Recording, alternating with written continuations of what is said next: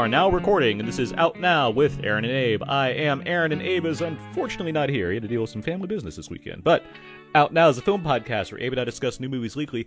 We cover some various movie topics, jump into a mostly spoiler-free review, then jump back to other fun movie topics. This is episode three eighty-three, three eighty-three, a numerical palindrome, and Abe is not here to, to relish in that fact, but here we are anyway. This week we're talking Parasite, the new feature from Bong, director Bong Joon-ho. The highly acclaimed new feature from director Bong Joon-ho. Um, mm-hmm. Yeah. And uh, I just to say up front, as we get to our main review for the film, we'll talk about it as we normally do, but I think we are going to delve into some spoiler territory as well. So you have, if you have not seen Parasite, or if you and you plan to, or you just don't care about spoilers, just heck no, we'll give a heads up beforehand, but just be aware we're going to get into some spoiler stuff because the movie has a lot of surprises and things that make for a better conversation, I think, if we're actually able to get into them. With all that said, joining me to discuss Parasite this evening, we have, from Cal State Fullerton, just shaved off his peach fuzz, it's Professor Mike Dillon. Hey, how are you? Also joining us from Lenoir Auteur, working with very spotty Wi-Fi from the building above him, it's Terrence Johnson. Hi. How are the two of you doing this evening? Good. Good. Peach fuzz. Good. Fuzz clear. Yeah. Okay, good. No. Shaven. For sure. Only but, the best for you. Yeah, thanks. Uh, uh, glad to have you guys both back here. I try. I don't try. I don't tend to know what the guests think of the films that we talk about. Abe and I certainly try not to talk to each other about it, but I'm already aware where we generally stand with this movie. But it, it's also I was hard pressed to find people that like really disliked Parasite. So we're just gonna have this conversation once we get to that film. Uh, but I, I am aware that we have some high opinions here, so we'll. Uh, I think we'll have fun talking about this movie. There's a lot to unpack with it. Um, with all of that said, let's get to some show notes real quick. First up, it is the near the end of October, and all of this month we've been doing these uh, very fun uh, horror specials throughout the month. Mike, you're just on one of ours talking about Wes Craven's People Under the Stairs. A K A Parasite? Yeah. yeah. Um, but, um, but yeah, I mean, that joins a number of other specials that we've done, including uh, haunted house films, horror scenes, and non-horror movies, and the just-released practical effects in horror films.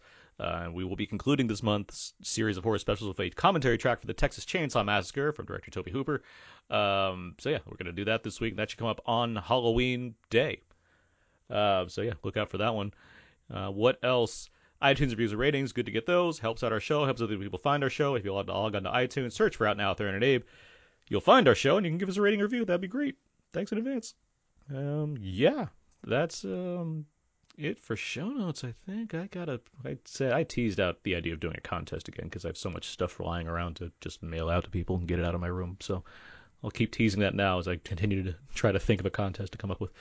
Uh, all right. what will they What will they be getting? I have stacks of Blu-rays um, that are not not, not Godzilla on Criterion apparently. That wouldn't be given away to anybody. Although I do have. Um, was like the first where I can't even see my stack of things. I got stuff. There's a lot of cool stuff in here. There's a Do the Right Thing in there, actually, among other things. Uh, the new Criterion. Let's see. Let's get. Let's move on. Let's get to some Know Everybody. Where each week we ask each other. Bleh, where each week we ask each other a question or two. Try to set the tone for the podcast. Better get to Know Everybody. Know Everybody. Thank you. I I appreciate all the effort that went into that just then. Shout out to Abe. Exactly. I have a question for you guys. Have you ever faked your way into a job? Um, I gotta, don't think so. Gotta fake it to make it. I don't think so either. Yeah, I don't think so. I went out on a limb with this question because I'm, you know, you guys are upstanding cats. I, you know, I, I don't know. Yeah, it's more like the two sort of career paths that I've had. Mm-hmm. I couldn't really fake it. So like when I was becoming a construction coordinator working for an engineering company, mm-hmm. like I can't you can't really lie on your resume about that the type of skills that you need for that job. And then with like social media, I guess you could, but I it just was like my all of my social media is public. So if I was like, oh, I have ten thousand followers, they could easily see that was wrong. Mm-hmm. And in my case, I've always been in academia, and so we're all just kind of faking it. No, that's fair. No, I get that for sure. Well, we'll get back into that topic once we start talking about Parasite a little bit more. Well, with that out of the way, that's how you play Know Everybody. Oh no, everybody. Oh, wait. All right, let's move on. Let's do little Out Now quickies. See, so, yeah, each week in L A when we get there talking about those people with the cookies. Yep. All right. T M? Yep, thank you. Mike, let's start with you. Have you seen any other movies this week? Only thing I've seen is Almodóvar's Pain and Glory. Oh. And it is wonderful. It's, uh, I don't much want to say anything about it. It's, it's, it's a very layered and complex film that takes some surprising, interesting directions. And it's just great. It's emotionally resonant. It's, it's some of his best work. And I, I don't have that intimate a relationship with Almodóvar. I'm, I'm a little hit and miss with him. I haven't seen a lot of his, um, even his recent stuff. I just kind of didn't get around to it, but this one I made time for. It's it stars Antonio Banderas, probably arguably the best performance of his career, I think. It's a wonderful film. I'd put it high up there, that's for sure. Yeah, it's very good. That's it. That's all I've seen. It's sure. a great movie. Mm-hmm. I love Pedro. Um, so I'm very happy to hear that you like the um, with his male muse and Antonio and his, I guess, late career female muse and uh, Penelope Cruz. Absolutely. It's a, uh, yeah, the, I, yeah, I don't want to, I guess, talk too much. I talked about it a little bit before when I saw it, but I mean, the, there's, the final shot of that movie, like, got me in a way where I was like, oh, I did not expect this. And I'm just, it just, like, left me walking out of the theater with a smile on my face. And, uh, yeah. Among other it, things that are great about that film, but I mean, that just, that last little touch is like, oh, okay. Yeah, without giving anything away, obviously, it does. Because the whole film, and a lot of Almodóvar stuff does this, but there's always this constant teasing of obvious autobiographical or semi-autobiographical touches throughout, and you start to wonder, well, how much of this is Almodóvar playing a version of himself, or, or sort of portraying a version of himself with Antonio Banderas as his avatar, but then there's also this question of like, well, is this meant to be some sort of star persona uh interplay between Antonio Banderas and the fictional character? And so there's all these interesting self-reflecting layers to the film that unfold, and the questions of sort of the fictional character we're watching versus how much of this is sort of Almodóvar making sense of his own identity and his own uh, role as a person and uh, uh, as a son, as a man, as a gay man, and as a filmmaker. And it all very neatly kind of comes together in this very satisfying, Uh, emotionally poignant way at the end. Mm-hmm. Well, yeah, all no, those. It, it's a. I know it's in limited release, and I think it's spread a little bit wider, but it's probably as wide as it's going to go for the time being. But yeah, it's certainly one to look out for if you can, especially come award season when, ideally, Banderas gets a little bit more talk. I don't know if it goes all the way to Oscar, but certainly in certain circles, it'll be something to be notable. Yeah, for Banderas, for sure. Yeah, I mean, I'd rather see more talk about Banderas than Joaquin Phoenix. I, mean, I, I like Joaquin mm. Phoenix, but it's like I, this Joker movie has kind of like went in and out of my head, where there's so many other movies that have things that are going to be memorable for years to come. Well, that's uh, fascinating. I went to the after party for a movie I will talk about in my segment, uh-huh. um, and I, we had gotten invited to to see the Joker, and I was like, oh, I'm thinking about seeing the Joker. Literally everybody I was talking to was like, don't do it. I was like, oh my God. Well, speaking of which, Terrence, what have you seen recently? So I saw Ford versus Ferrari uh-huh. last Monday, I think it was.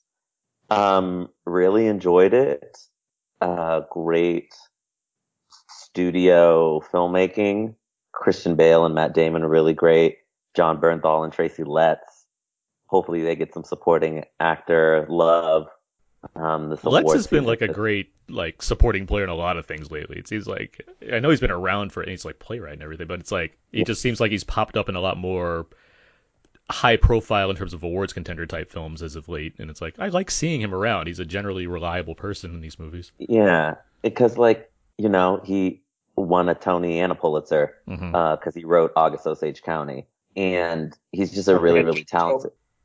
Yeah, he's a really talented actor. Um, and he does, he, there's, there's a really, really great scene with, I don't want to spoil it for you, but uh, there's a, there's a really great scene with him, okay. um, where like only, only a really talented actor could have made that moment work.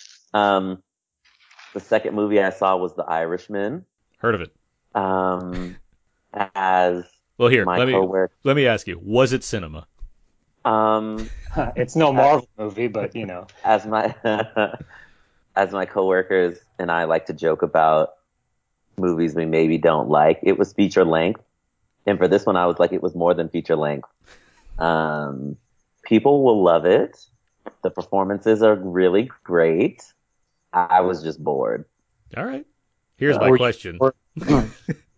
I you have a knack for not knowing the run times of films, despite all of the talk about how long this movie is. Did you were you aware walking in how long The Irishman was? Oh yes, I mean yes, that has become. I I knew specifically. I looked up the t- run time because I was I knew that there was going to be an after party, and I had to go to work the next day. So I was like, I need to figure out what time this after party will start. And then the movie started late, so I didn't get to the after party till like eleven forty-five. Yeah, because it was a premiere, right? So that's going to start like yeah, thirty premiere. Minutes at least over time. Yeah, that, it was a lot. Um, yes, I knew that it was three and a half hours going in. I accidentally checked my phone during the screening, thinking that we had been there for like an hour and a half, and it was only forty-five minutes into the movie. So it's really long. Well, I think it will play really well for people. Like, I know Martin Scorsese was really big about getting a big theatrical run for it, mm-hmm. as well as having it premiere on Netflix, but I, I really think it will play a lot, lot better on Netflix. Well, I look forward to seeing it in full. Anna and I have tickets to see it at the Egyptian next Saturday, so we'll see how that goes. Have fun. What else have you seen? Um, I think that was, I think that's it on the movie front. All right. Um, let's see. I have a few things that I'll go over right now. First up is one of the new releases of the week, The Current War, the uh, the Snyder Cut, of course, or whatever we want to call it. Um, oh my gosh. The, this film uh, premiered at festivals like two years ago, I believe. It has uh, Benedict Cumberbatch, Michael Shannon, Tom Holland. What's the other big English one that's in there that I'm missing? There's a number of people in there, but it's a, it's it's about the um, the whole feud between Edison and Westinghouse with a little bit of Tesla thrown in there. Um, it's a story that I really enjoy, and that was one that I was really intrigued by when Nolan did it in The Prestige back in two thousand six, where he had David Bowie as a Tesla, and I was like, this I would be so happy to actually see a movie that's all about this. And then they made this movie, and I didn't see the previous version of it, but the director's cut of this version, like basically the movie screened two years ago, it was with Weinstein, stuff happened, the movie never came out, wasn't supposed to be good then, but there's because of the Weinstein stuff, they made a director's, a director's cut of it. And it's come out now, and I, I I did not like it. It was, speaking of boring, I, I thought, wow, there's a lot of good actors here, and there's actually some interesting directorial choices to seemingly make it less or more engaging, but I was just not into it. I was, it was irritating uh, because of how much potential there is to tell this story. Yeah, I and maybe Benedict Cumberbatch should stay away from biopics for the time being, because between this and The Fifth Estate and whatever else he's is just every time. Just like these movies don't work for me, um, much as I'd like them to, to some degree. Um, I also watched the La- and the Imitation Game. Yeah, the yeah that was the other one, the Imitation Game. Yeah, okay. That was yeah. Best Director nominee, Morton Tilden. Um, The Laundromat I watched as well, uh, the Steven Soderbergh film. I'm a big Steven Soderbergh fan. I look forward to everything he puts out there. Not huge on The Laundromat. Speaking of Antonio Banderas, by the way, the movie opens with him and Gary Oldman wearing fancy suits talking about the origins of money. And right away I'm thinking, well, this should be fun. And it just kind of goes in and out of being interesting. Like, it's written by, um, is it Burns, Scott C. Burns, who did, like, Contagion with uh, Soderbergh beforehand, among other, I think he's done a number of things with him at this point. Um, it's got a Dave Holmes score, which I'm always for when it comes to Soderbergh movies, but it just didn't like quite find the rhythm that I was after. There's a lot of gr- there's a lot of great actors in this. I mean, you have Meryl Streep in here, who wears brown face for some reason. Um, uh, uh, Jeffrey Wright has a whole scene in here. It's like it's divided up into like vignettes, it seems, as well. There's like four, like basically like four or five parts to this film. It, it seems like it wants to be like an in the realm of like another Big Short type of film in terms of what it's trying to do. Um, but I just, I wasn't as into it as I wanted to be. And I, I like me some Soderbergh. High Flying Birds, still one of my favorite movies of the year. Um, but yeah, just uh, wasn't too much of a fan. Um, Anna and I, we watched, we got the screener for The Secret Life of Pets two.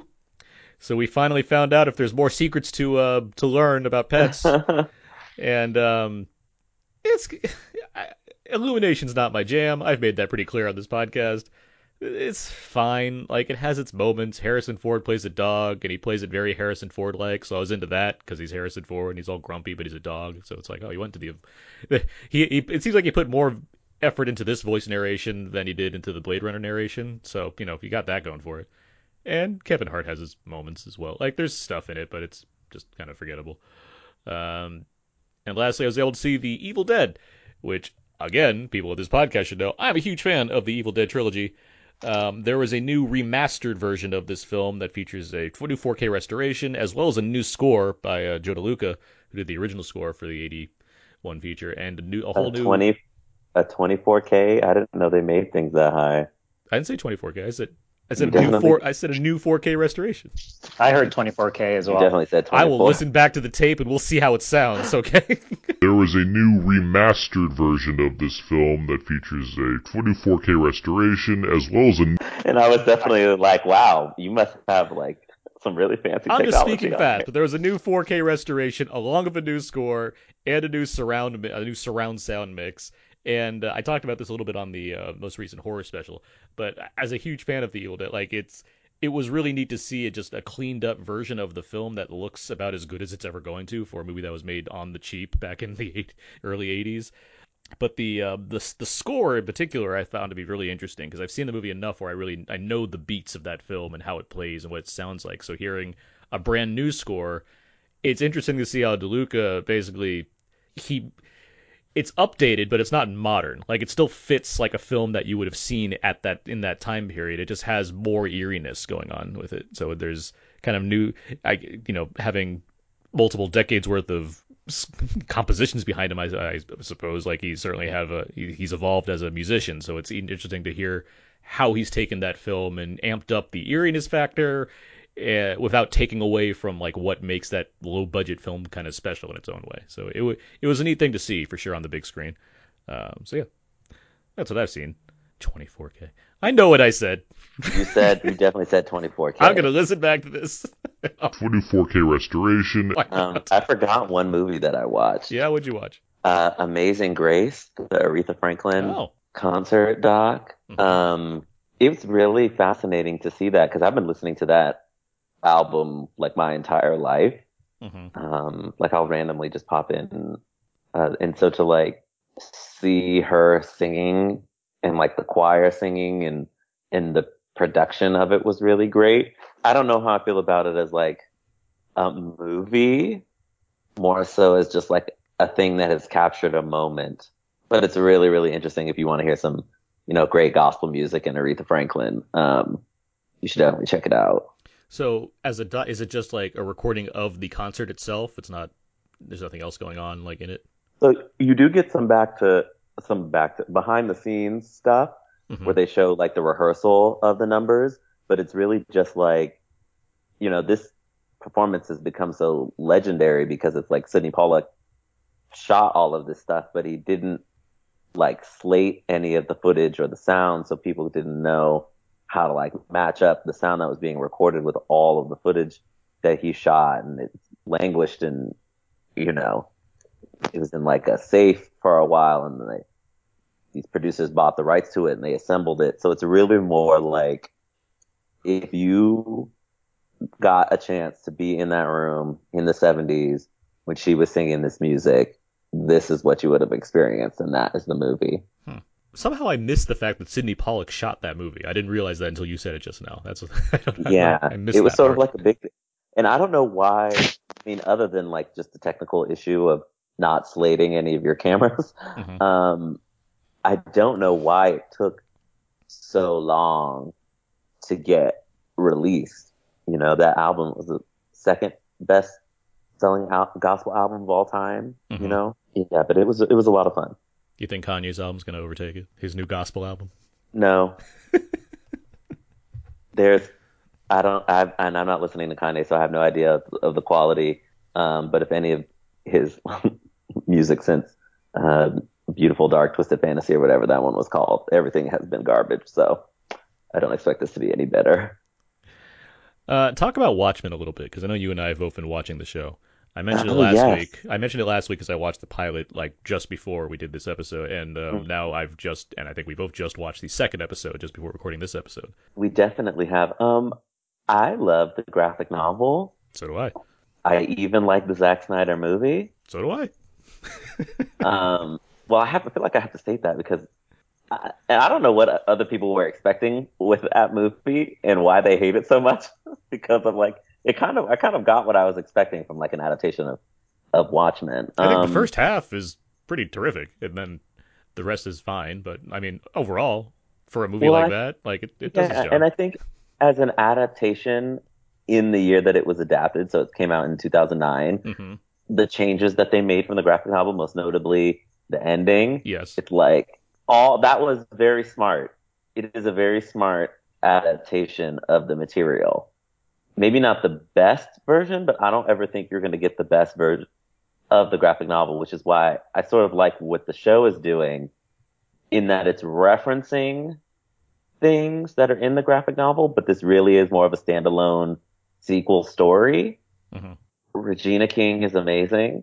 I put her in everything. I love her. As Sister Knight, I loved her so much that I made her costume in a week uh, for this Halloween party I threw on Saturday, which is the most stressed I've ever been trying to make a costume.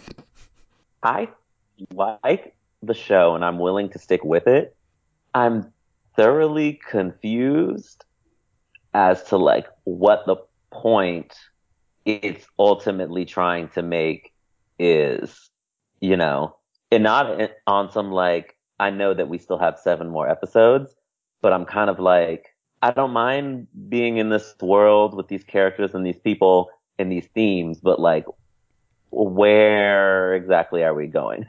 Well, I mean, I, th- I think in comparison to the, the graphic novel, which put its focus on the Cold War, um, among other like various themes, uh, I think that, you know, that's a, a, a large issue to go after at that time. That makes a lot of sense. Where now, I think racial tension is a huge thing to kind of go after, and what, you know, the tension uh, things involving white supremacy or what have you. I can see what the show's try- I can see what Lindelof is aiming at right now as a kind of central premise of what he wants to explore with this show. And yeah, as you said, yes, yeah. there, are, there are seven more episodes to kind of ideally round out whatever point he's trying to make. But I can see the on a gen on a like a on a macro level, I get yeah, what I angle he's coming at it with, because it's both very very confusing and also very very in your face.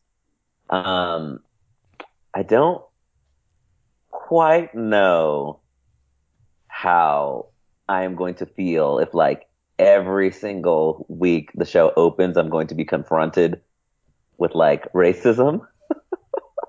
It's because it, it's one of those things where it's like some of the, the stuff by nature of being a, a black person you already know. Mm-hmm. And so, like, in a way, the show is also functioning as, like, an education for people who don't know, you know, about the Tulsa Race Massacre. But, like, when you do know already going into it, it's like, oh Jesus, here we go again. Like this, some something bad is going to happen to a black person at the start of every single episode of the television show. In the you, effort, don't you see? I don't want to make this too much of a Watchmen thing, but don't you see a necessity in that for people that just are frankly ignorant or naive to well, the I, idea of these I, things?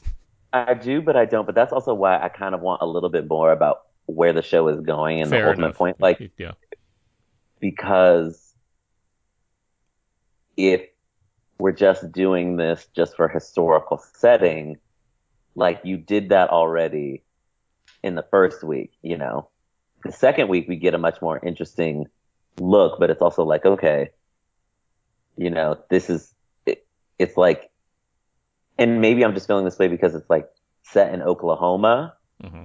And so it's fairly easy to dig into like issues of race when you're, when Oklahoma is seen as like this redneck state, you know. Mm-hmm. And so it's like everything is on the surface, um which is what made the reveal sort of at the end of this episode really great, because you got to see you got to peek under the surface a little bit. Sure. um so yeah i'm just i'm i'm, I'm I will be watching every week, but like i i do think I need a little bit more.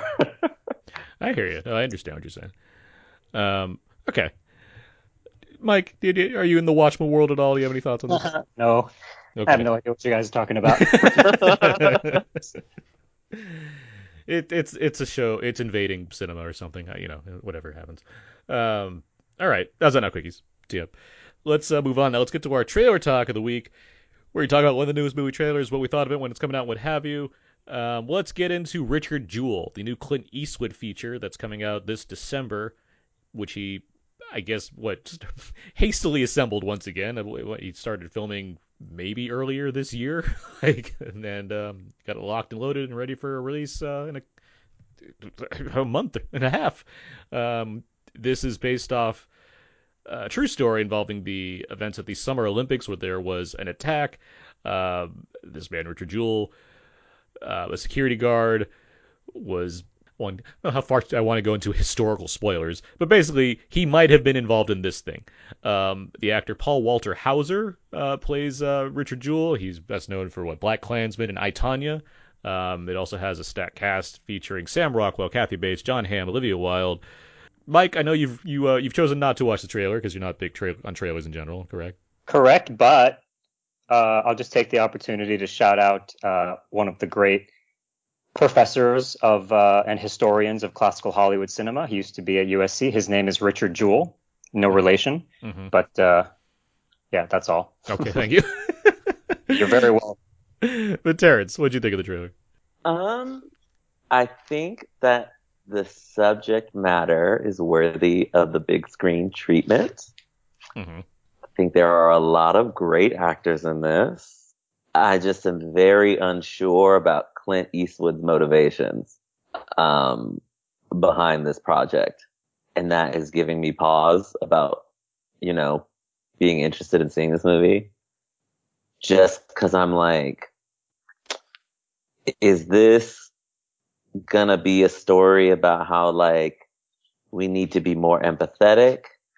Or is this just like, oh, we want to tell a story about a wronged white guy? And I just don't.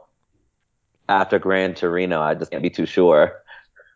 Or like, what was The Mule? Was that the movie? It was his last one. Yeah, like I just, I, I don't know what the motivation is to tell the story. I can, um, I can see that angle. At the same time, it's just Eastwood is so like, not even ambiguous, just kind of like not into it on that level. It's like, it's seen like in the way he chooses to tell these stories. It seems like he, yeah, that's his, what I'm his, saying. His it's mind like, is, is kind of beyond the whatever kind of political association you want to make with it. It's more like leaving it up to the viewer, which I guess is ideal in some ways. I, I know, I, I know what you're saying. I, yeah, I just, I just am like, there's something about it that feels very like political, but without him. And that like, not even anything to do with like just him being like Republican, just in in like making a statement. And so I'm like, okay, Clint, like why aren't you supposed to have been like retired now? Like how many movies is this? Well, he's, I mean, I'd say he's supposed to be retired from acting, but yeah, he's coming a year after acting in the lead role of his movie. Um, yeah, so, and I'm and I applaud him for making these movies and making them very quick, even though they haven't been that good. Uh, I'm just, yeah, I just don't know what to make of it. But it does, the subject matter is very interesting, and the actors are great. So I'll say maybe this. It will align. I do think this is like right in the ballpark of what Eastwood does quite well when it comes to one man against a system type of thing. Like I think Sully worked really effectively because of that. Uh, I mean, there's a number of other films that you can all kind of apply in some way. Not all of them are hits. Not all of them are successes. And it has been a, I'd say, a bumpy road for Eastwood in the twenty tens in general. That said, it's written by Billy Ray. It's got a good cast, as you mentioned. I do think the kind of I do think there's an interesting story to tell here, and I do think this is kind of in the best zone that Eastwood can work with when it comes to these kind of historical dramas, even though the history tends to be fairly recent. Um, and I, is it my number one thing I need to see this December? No, but I do think there's I think I do think there's a story that could be interesting to see him tell here, and I I, I look forward to it more than I don't in that regard. Mike, do you have any thoughts on Eastwood in general as a director in these past few years? Uh, no, you're right. I think Gran Torino was his last interesting, if not good, movie. And like I, I'm really anti-American Sniper. And so, I mean, I think you're right. He, he just kind of wades into these very politically fraught types of narratives without actually weighing in on anything or even taking a perspective. And I think partly we're a little, what, reluctant to assume his politics are in the right place or in an agreeable place, because when we picture Eastwood in the last decade, we picture him like berating the empty chair at the R N C. Mm-hmm. And so, so that that kind of con- like image that we've come to associate him with, I don't know how much of that actually bleeds into his creative work, but it's it's a hard association to shake loose when you're talking about him as a as an auteur, right? And so you kind of wonder, is he taking up a political stance with which with regard to this story, or is he not doing that and just kind of churning out these movies that interest him? And, and in a way, that's even more obnoxious, right? To take these really rich subject matters and not doing a whole lot with them, or not not appearing to uh, kind of be issuing any kind of cogent perspective that would make for a, like a, a, a more richly layered discussion of the subject matter. So he's. I mean, I don't want to presume too much. I do, but I do think he has more of like an interest in just being a filmmaker and playing. Like when he did Sully, he's like, "I'm going to shoot with IMAX cameras because why not?" Like it just like has this attitude where he just wants to like get the work done and then leave it up to anybody else to have views on it, which is, I can, you could say obnoxious, I could say admirable, just because it's like he's so hands off with seemingly everything except the process of making a movie, even the actors. Like he's not an actor's director, as people very well know. It's like he just kind of lets them go, and it's like, yeah, all right, I'll move on. And it's like that's. So I guess, yeah, I, I've been aware of this Richard Jewell Richard Jewell project mm-hmm. uh, for a few years. I know it was uh, it was attached to like Leonardo DiCaprio and Jonah Hill for a while, mm-hmm. so that's when I first came. Uh, it was brought to my attention, but I like they made like was, Wolf of Wall Street, and they're like, "What? Well, we should do another thing together." How about yeah, Richard Jewell? High fives! So, yeah, I gotta say, I, so I was like kind of intrigued by the subject matter, uh, and I'm less interested knowing that Eastwood came on board to direct it because I think it's just going to be kind of workmanlike, but not mm-hmm. particularly interesting or provocative. Fair enough.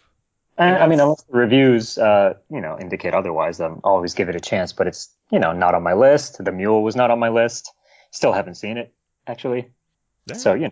Look, I'm just looking at his, like, filmography. His two thousands are fascinating as far as the films he made. Uh, twenty twenty-four, or the twenty, like, tens, less so. There's just more, like, bumpy all around. But you have, like, Million Dollar Baby, Flags of Our, the Flags of Our Fathers, Letters of Iwo Jima, like, back-to-back thing he did.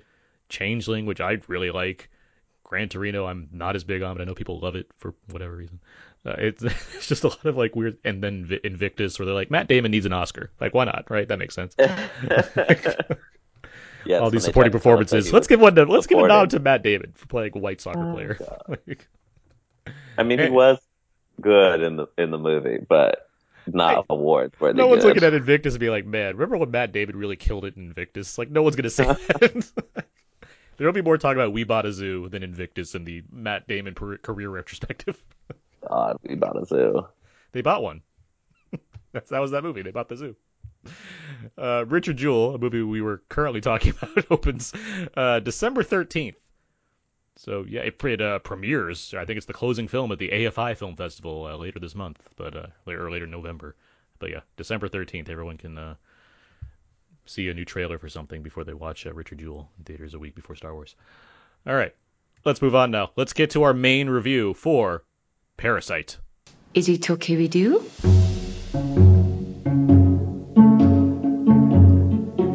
우리 다성이는 완전 예술가 재질인데. 무슨 펜지를 그린 거죠? 자화상이에요. 역시. 그동안 미술쌤도 여러 명 바꿔가면서 해봤는데요. 제가 사람 하나가 휙 하고 떠올랐는데 아 잠깐 제시카 외동딸 일리노이 시카고 과선배는 김치모 그는 이사촌. That should have been some of the trailer for Parasite. This is a dark comedy about a poor family taking advantage of an opportunity that presents itself once the son gains position as a tutor with a rich family in their family in their big home. Soon the sister also finds herself working for the family, then the mother. And, well, you kind of get it. With the family having infiltrated this home, leeching off of the rich to provide a better lifestyle for themselves, things seem almost too perfect until they aren't. Director Bong Joon-ho won the Palme d'Or in a unanimous vote at the Cannes Film Festival this year. Terrence, do you think he earned it? Oh, absolutely. This is one of the best movies I've seen in a very, very long time. It's one of my favorite movies of the decade.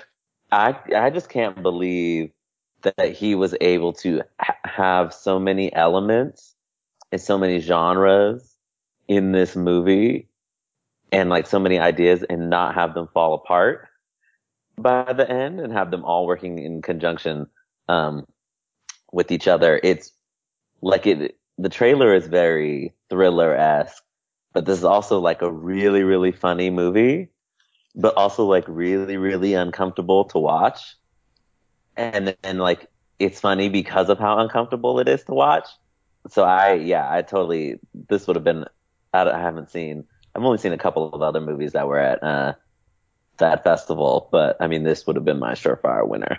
Mike, you've just recently seen Parasite. What'd you think of the film? Oh, I'm big thumbs up. Um, it's easily one of the best films of the year. uh, yeah, I haven't encountered, I've been in a lot of conversations with various people about it.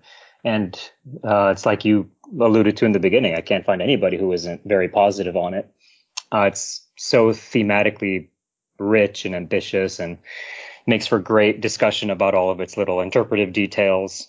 And it's it's great how unpredictable it is. Even though the film ostensibly kind of ends up right where it started, there's this sort of circular logic to it. I found it surprising how unpredictable and how, um, even though the film is pretty thematically consistent in what it's doing, which, you know, we'll, we'll discuss, um, it looks and feels very different by the end than when it begins.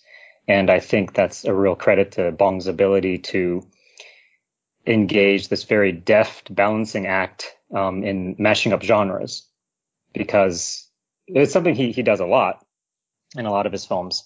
But the, I mean, it's partly a home invasion movie. It's also kind of a kind of a heist movie in the vein of like an Ocean's Eleven or something, because mm-hmm. it's, you know, this team of con artists who are installing themselves into this household. It, but it's also a, a social satire. It has elements of slapstick. It's very funny, but also sometimes quite sad and also pretty frightening um, in some areas. Right? There's, there's a section of the film that's built on a very simple kind of frightening and unnerving premise of just like something living in your basement and parasitically living off of you that you didn't even know was there. That's a, been a viscerally spooky idea. So it's it's it's got some excellent, very Hitchcockian sequences that are also simultaneously quite uh, amusing. And so, yeah, big thumbs up. Yeah, I'm not going to disagree at all. I've been a big fan of Bong Joon-ho for quite some time at this point, seeing his various... I first saw The Host in theaters, and I was like, well, this was amazing. What else has he done? And I was like, oh, Memories of Murder. I'm going to check that out immediately, and was big on that. I've still never seen Barking Dogs Never Bite, which I need to correct very soon. Um, but yeah, since then, Mother, Snowpiercer, Okja, like I've just been a big fan of the man. So hearing that he had a new film that won the Palme d'Or is like, yay, okay, I get a new film from him, and it's already won like a prestigious honor at the Cannes Film Festival. And going into it, I didn't want to know anything about it. I didn't know anything about it, and I came out of it absolutely floored and thrilled by what I just saw. You mentioned Hitchcock uh, offhand, who was generally in my top three of directors ever, and I see lots of movies that I, I can, you know, describe as Hitchcockian in some way, or see like how elements of his films have rubbed off on certain filmmakers. This will, this is Parasite's one that does it very, very well, like better than most films that I see that at least seem to be trying to do that to some degree, uh, having somehow mixing the kind of the idea of a thrilling scenario that has a level of humor to it, as well as depth on numerous levels when it comes to the characters, the thematics going on, the drama. Uh, it, it, it's so effective in how it how moments like these are played throughout this film, um, and it is, as you said, Terrence, it's it's impressively funny at times, as far as the kind of blending of frankly slapstick type of humor in some points, and just other things involving the dialogue or the scenarios, some of which do feel predictable because you're like, okay, this is what needs to happen now, right? But it's not about the fact that you know that it's coming. It's more the suspense of the situation and like how it's going to happen and what's going to come after it. And that's where things really take a turn, because there's a point where once this family has installed themselves, it's like, okay, where does it go now? And then it does take new directions that I, I could not predict whatsoever. There's no way I could have like thought of, okay, this is, these are the places it's going. Like, as you just said, Mike, like it, by the end of this movie, I, I I didn't think this is where I would be versus the beginning of this movie. Like there's not a there's not a point where I'm thinking, well, this is naturally where it has to go by its conclusion. And I applaud the film for that, because yes, it's nice to be surprised in terms of the story, but even regardless, it's just so entertaining throughout, whether it's because I'm so like held up in my tenseness from it, or because the performance is on display, or the humor, or what have you. It's phenomenally acted. It's incredibly well made. We'll talk about the use of sets and the class-based society system and how that reflects on the film. Every number, but like all of these things just come together to make for one of the best movies of the year, easily. And, and can I point out, since you're mentioning we're in agreement that the film takes these really unpredictable turns, it's worth noting that um, the the trailers, the U S trailers, do a really good job of keeping what's secret secret. Um, I, I recused myself from the Richard Jewell conversation because I typically shy away from watching trailers, but I did look at this one after I'd seen the film, and mm-hmm. I was pleasantly surprised by how how little they give away. Yeah, it is. I mean, it plays up the thriller aspect. I'm like, all right, but like in terms of what it's actually telling you happens, it is pretty vague, and I do I can appreciate that to a degree. And I also, yeah. as you mentioned, the how nicely executed the suspense sequences are, but at the same time, some of the most suspenseful scenes are based around sort of absurd things uh, going on. So, for instance, one of the more suspenseful sequences just simply involves whether this mother is going to be able to cook up this batch of noodles in time mm-hmm. for the for the for the family to get home. I mean, so so he's. He's constantly aware of kind of balancing these these tonal shifts between something that's inherently kind of silly and comical with like really high stakes suspense. Yeah. Mm-hmm. Yeah. You mentioned um, the set design, Aaron, and I think one of the interesting things that I learned on like Nathaniel Rogers' Film Experience podcast is that the houses in this movie, like they built those. Those are not like existing homes. I'm glad to know that. That's okay. Um. So they built, you know, from the ground up all of those sets, and particularly when you think about, um, you know, it's, it's really, it's like a huge feat of production design in terms of like the spaces where these characters live and how they occupy, and it really sort of feeds into the family. Like you see the where they live and how like.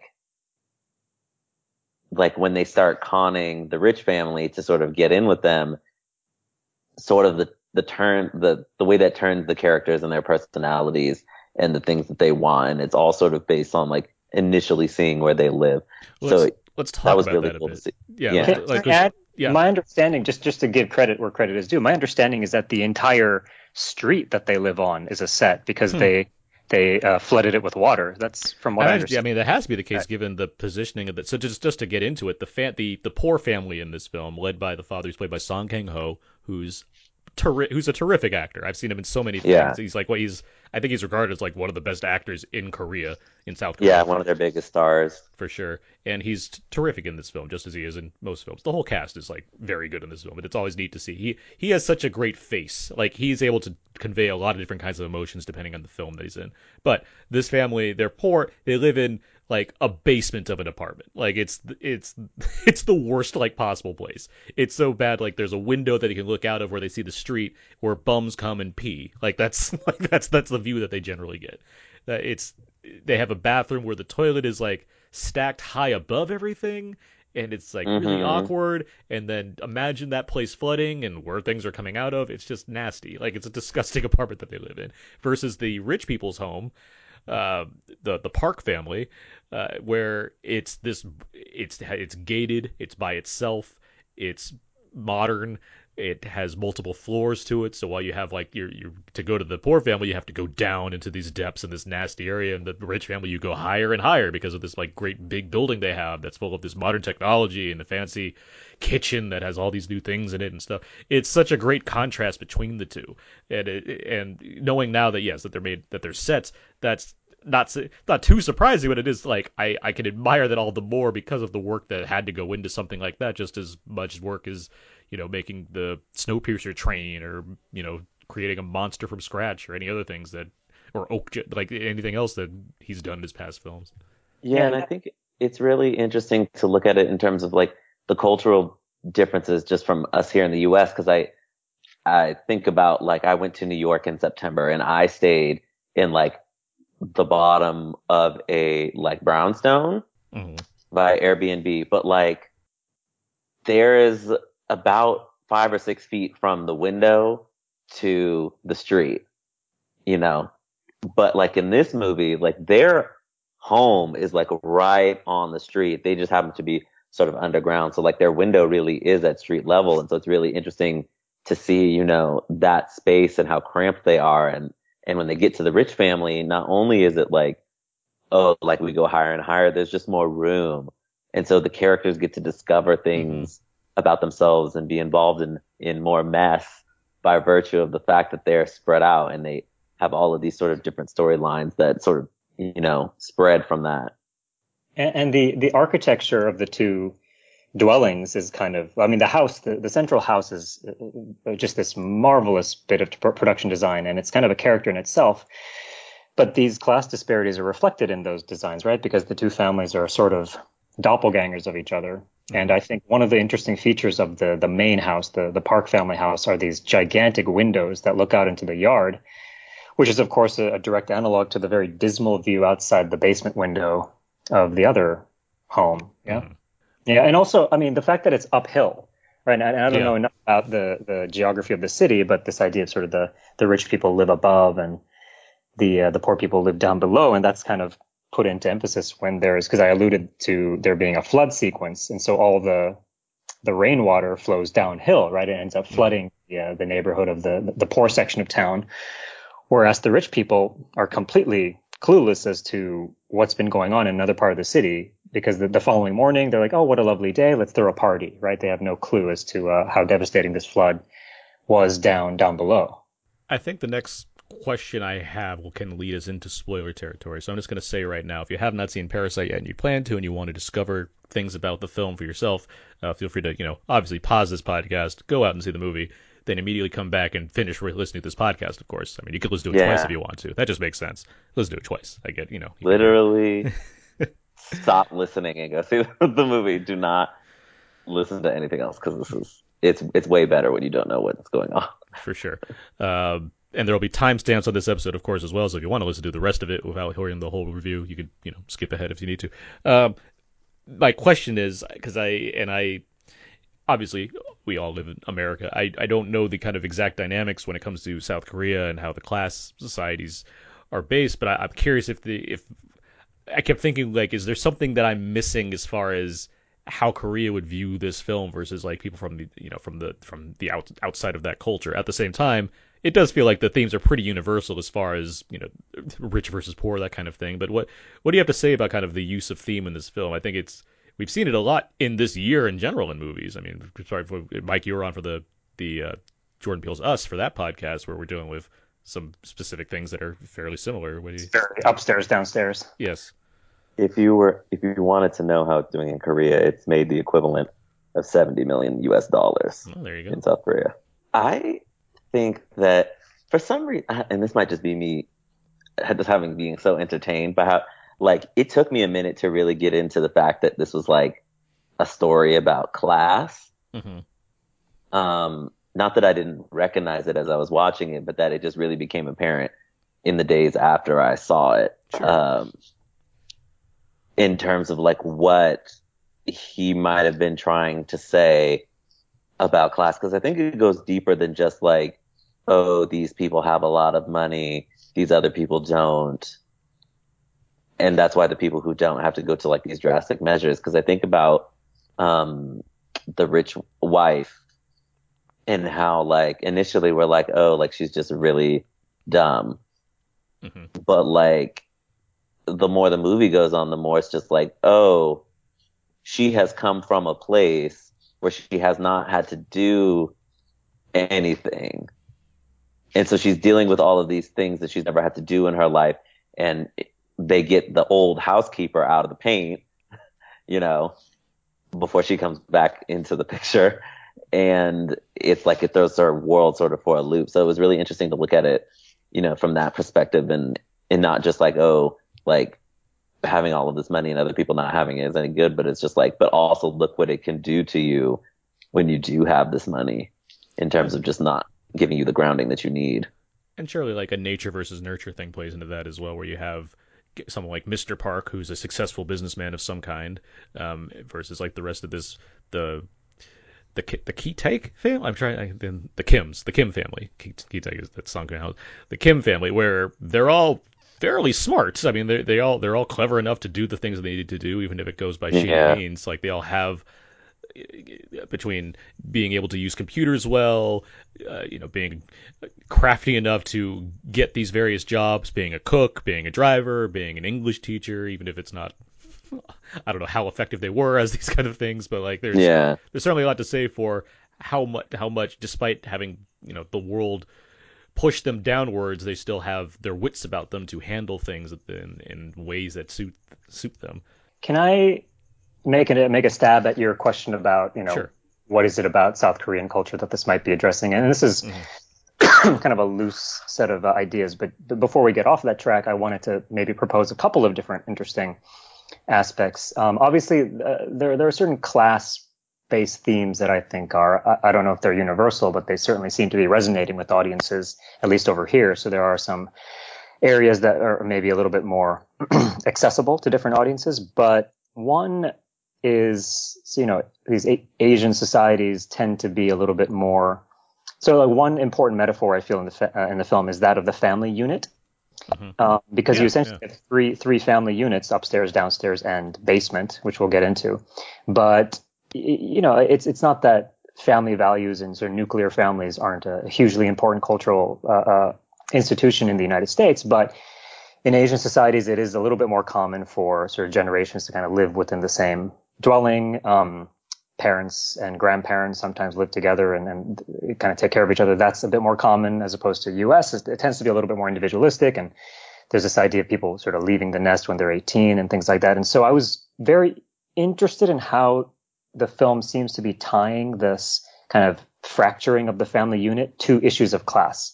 And this is why the ending, not to jump ahead too much, but it does propose the idea that if only this main character could be rich one day, mm-hmm. if only he attained enough wealth, then he could reunite his family. But of course, mm-hmm. uh, the film presents that, uh, insofar as the film presents class mobility as kind of impossible and futile, uh, and therefore the symbolic family unit will forever remain fractured. That seems like part of the, maybe the heart of the film's criticism of how class inequity kind of tears through society, maybe. Uh, and another another uh, potentially uh, relevant I'm, area. I'm nodding that, and thinking yeah. about these things, but yes, I hear what you're saying. Yeah. The other thing um, is that it's it, it does present a critique of people who kind of pursue ostentatious wealth and prestige, but it's also about globalization because of how they fake their associations with the United States, and they take up these Anglo names as part of their con. Mm-hmm. Is that is an important aspect in how they give themselves instant credibility with these wealthy people, right? So the film does seem to point out that, like, cosmopolitanism is itself something that's not accessible to everyone in the same way, even if they share the same culture and national identity, because it comes very naturally and easy to the wealthy, but it's completely an act, and it's borrowed and performed for others because it's the only way you can get ahead, even if you really can't access it for real. And I feel like that's particularly um, true of non-Western cultures, in which the West kind of looms large in terms of its soft power and its cultural influence, right? The ability to tap into that gives you this sort of identity uh, playing along with different identity structures that you can kind of use to get ahead or fall behind. It makes me wonder what the inevitable, like, U S remake of this is going to capitalize on. Like, I, I don't know how you take these kind of things and apply it to to a film where, like, you're already in, like, white America. I mean, I guess you can just, it makes it obvious, I guess, if you have, like, a black family versus a white family or whatever. Um, but it's just, like, it's it's far less satisfying because it seems like a story that you either already know because, well, you already know it, or there's just so much flavor that's lost by doing it that way.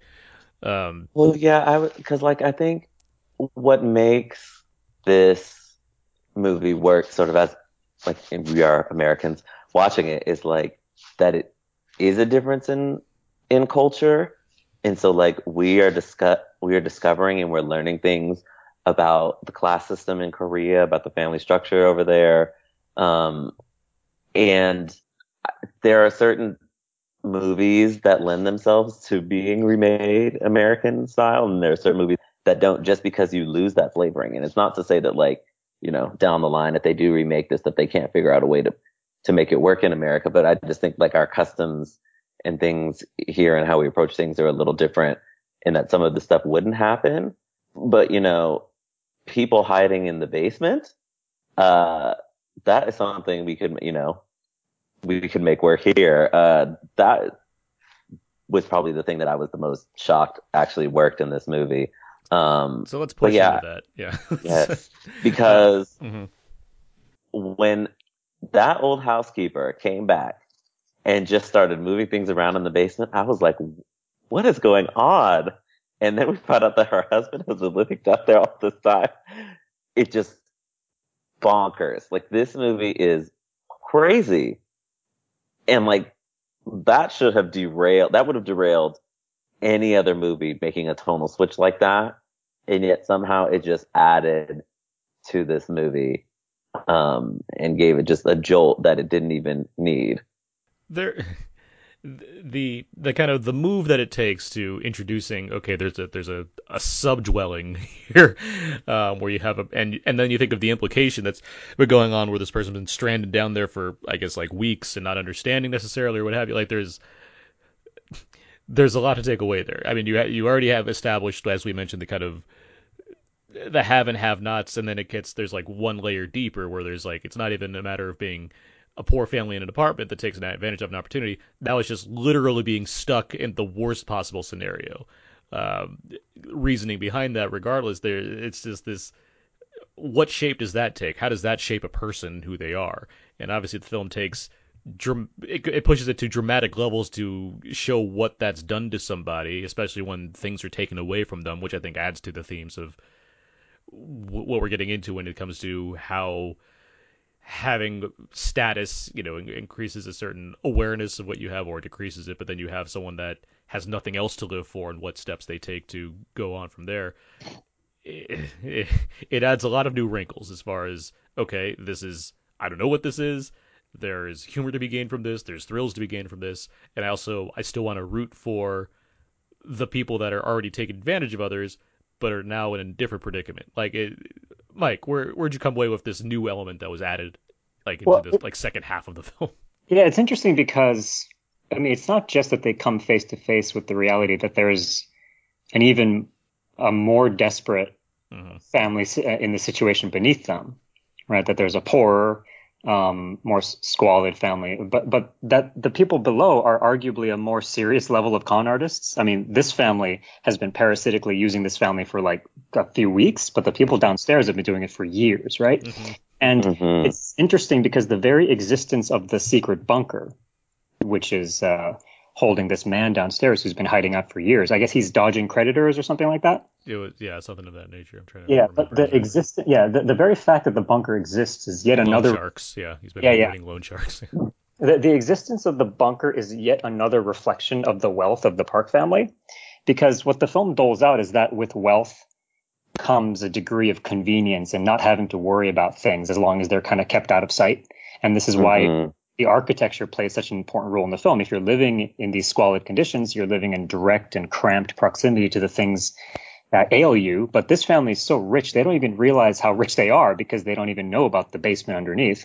Um, which means, I mean, they're so blind to the world outside of their sort of insular little bubble that they don't even realize they're being scammed on multiple levels as long as nothing disrupts their world and their equilibrium. And so interesting that what ends up disrupting that equilibrium is a squabble between the poor family and the very poor family, and not kind of a A, a call to arms or, or anything like yeah. that. A sense All, of comeuppance. It's just like, yeah, yeah. Okay, there's or, other things happening. Or, or even kind of something that involves the lower classes realizing their common struggle and joining forces to rise up against the rich, which would be more in line with the kind of a classically Marxist revolutionary call to action. And so the film feels more somber and nihilistic in whether it imagines any way that the class disparities that produce these mutually parasitic relationships are ultimately escapable, because the everything kind of falls apart at the end. These opportunities for alliances never really come to fruition. Yeah, I think that's what I really liked about that moment, because it, it does feel very true to life, at least. And this is something where it's interesting to think about it from like an American lens. Like, we have this whole idea of like pull, pulling yourself up by your bootstraps and like, you know, oh, like trickle down economics and all of these things that are all about like, okay, like eventually like you will be able to do it too. But there's never really like, Uh, okay, like me and this other person and this other person can come together and do it too. And like that, the Kim family is only thinking about the fact that somebody being in the basement is going to ruin their standing with this new life that they've attained. And so like they have a pressure to like keep them down there. Um, so even though they have the knowledge, it's just like, okay, like we can't have, you know, this crazy man and his wife upsetting the new established order that we've got, um, which ends up coming back to bite them in the end. So I'm like wondering if he's is making a statement there, because when they leave the, you know, the basement open and the guy comes up and causes just a chain reaction of chaos and craziness, it's all because of the mistakes that the poorer family has made, not the rich one. Yeah, I think it's interesting also to note, just to bite off of that a little bit, that the man in the bunker, he's obviously been driven insane to some degree, but he's come to become like worshipful of the man of the house. Mm-hmm. Like he like reveres the family upstairs in some some very strange way. And so when he emerges at the end to wreak havoc, it's specifically to take a revenge against the Kim family for like disrupting this balance. Mm-hmm. Right? I feel like that goes along with what Terrence yeah. is. Who do you think Bong sides with in all of this? Oh. Oh. Obviously, he feels he probably feels the most sympathetic towards the Kim family, specifically to the father. Um, I'm not. Or I'm so not sure, actually. Sure. Hmm. And the reason why I say that is because I think that by having the way this movie ends, and this took me a minute to get to, because at first I was like, oh, like this is a vision of the future, and I'm like, oh no, wait, like this is just a fantasy. Yeah, it, it twenty-fifth hours it. That's what I was gonna think. Yeah, like this guy is never getting out of this basement. You know, is never going to come back out of this basement. So I don't know if it's it's sympathy more so as like everybody is getting what they need to get, maybe not necessarily what they deserve, mm-hmm. but just what they need to get in the narrative. I think if anybody, he feels sympathy for the the park. Uh, the mom, you know, just because of all the things she has to deal with. I mean, overall, the film is maybe harder on the rich for being so out to lunch, basically, because the, the, that was the, my next question. Yeah, yeah, the poorer people are definitely they're shown being far more adept at knowing where the class boundaries are and how to manipulate them to their advantage, because they prove to be they're not just opportunists, but they're like real mentalists, right? In in how they are able to insinuate themselves into this household through mm-hmm. uh, subtleties in their body language and little gestures that are designed to win over these rich people who who aren't asking all the right questions. And because they, they live in such luxury, it never occurs to them that some harm could come to them, right? And so along those lines, there's actually a, another character. It's mostly these three families, but there's another character that falls in line with this, which is the college friend who gets all this started. Um, mm-hmm. He's obviously better off. Uh, he's, I guess, going to study abroad, and he gives this tutoring gig to his friend, who is our main character. And it, it seems like an act of charity because the guy needs the work, but it's actually kind of a, a condescending thing that he does, because his secret agenda is that he's developed a crush on this rich family's daughter who he is tutoring. And he presumes that this poor kid would uh, be so grateful for the job opportunity that he won't pose any kind of a threat to his sexual designs on the girl, right? Because he says, oh, yeah, mm-hmm. my God. They would all like come on to her, but you know, you'll be fine. I trust you. So he expects him to act as this placeholder, and he's the expectation is he's not going to become a rival, a sexual rival. And how, you know, it's yet another iteration of how wrong the the wealthy people are to underestimate mm-hmm. the resourcefulness um, of the uh, of the underclasses. Yeah, and he he also gives him um, this rock, which proves to be a really crucial part of the story, although you don't really like at first it plays it's like, oh, like this thing brought them all this luck, um and then it's used as a weapon uh later on in the movie. And so yeah, that's really interesting. I yeah I don't know if if he's if Bong is is sympathetic to anybody really. I think he's pretty hard on all of these characters, but it's just done in such like a a comical way that you don't even feel like how hard he's being on the Kim family until the end with that fantasy sequence. Like that weeks later, like was destroying me, because I was like, dang, like he's never going to get his father back. It's, I feel like the people that actually die in this film are the ones you feel the worst for, like in terms of who they chose to take out of this story, because I, uh-huh. I think, like it, it's the ones that maybe deserve it the least as far as like everybody involved in all of this. With that said, though, to pivot in a different direction, let's talk about the comedy in this movie, because it is mm-hmm. it is very funny.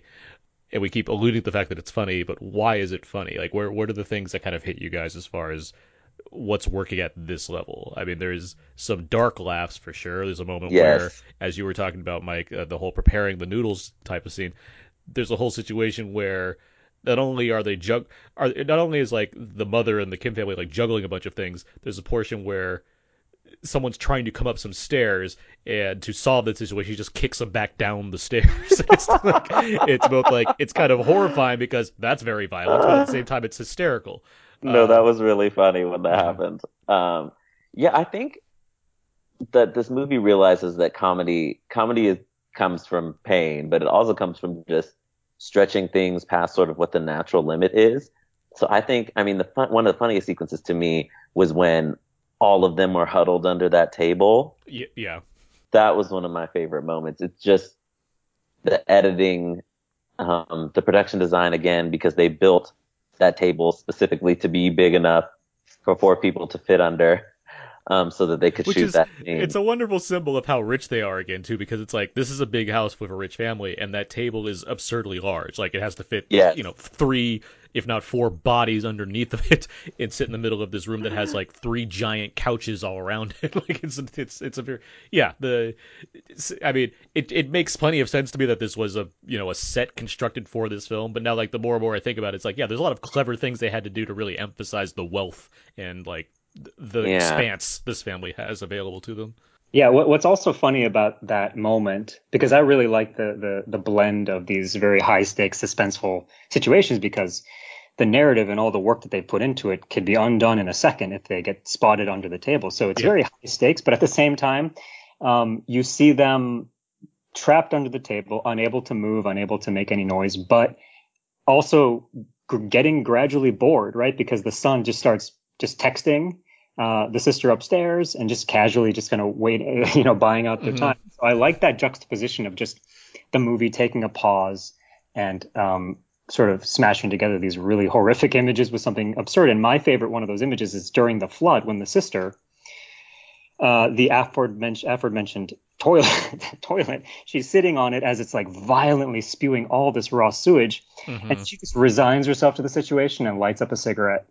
It's such a, yeah. it's such a memorable image because it captures both the like futility and comic absurdity of the whole situation, even though the situation is horrifying.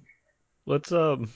Let's talk a bit about the direction. Speaking of that, um, there's, I mean, there's a lot of like stylish like touches in this film. I mean, there there's some. I mean, we mentioned like the kind of the, the use of editing and the kind of the juxtaposition and like how we're framing certain sequences. There's you know, there's things there's slow there's slow motion in here. There's things like them watching that, you know, the the one of the homeless people peeing outside of their home. And then them trying to like throw water on the guy, like there's, and they shoot that all in like as this like slow motion ballet of sorts. There's yeah. a lot of little touches like that.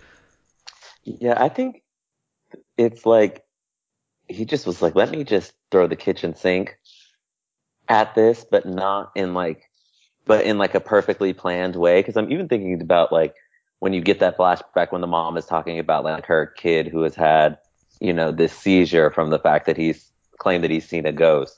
And that shot of the guy's head, mm. like just slowly coming up from the basement is just brilliant. Um, so there's lots of moments where Bong Joon-ho gets to set you at ease with just like the flow, the free flowing camera and the shots. And then he's like, slowly, I'm going to throw a shot in here and see if you get it.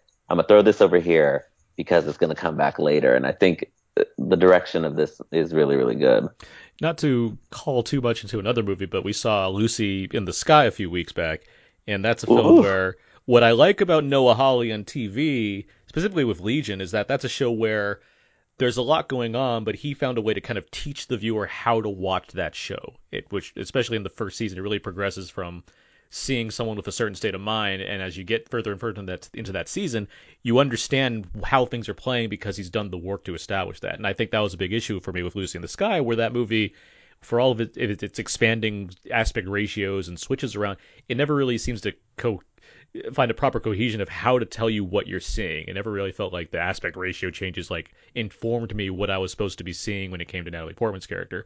This movie, for Parasite, like, it feels like there's so many great touches as to setting you up for things or having you understand a certain way of how everybody's doing stuff, or things like The Rock, just a style, just a lot of establishment and process that gets you right in the right sense. So when there are payoffs, when there are things that challenge the whole framework of the film based off setting up new tension or comedic payoff, like, you get it because of how well done this is, how well done the set design is, so you understand the geography of every location, or how interesting, how how um, detailed the character work has been to get you to a point where you get all that. It all it all comes together in such great ways. There are so many great things that happen in the second half of this movie based off what you've learned in the first half of the film.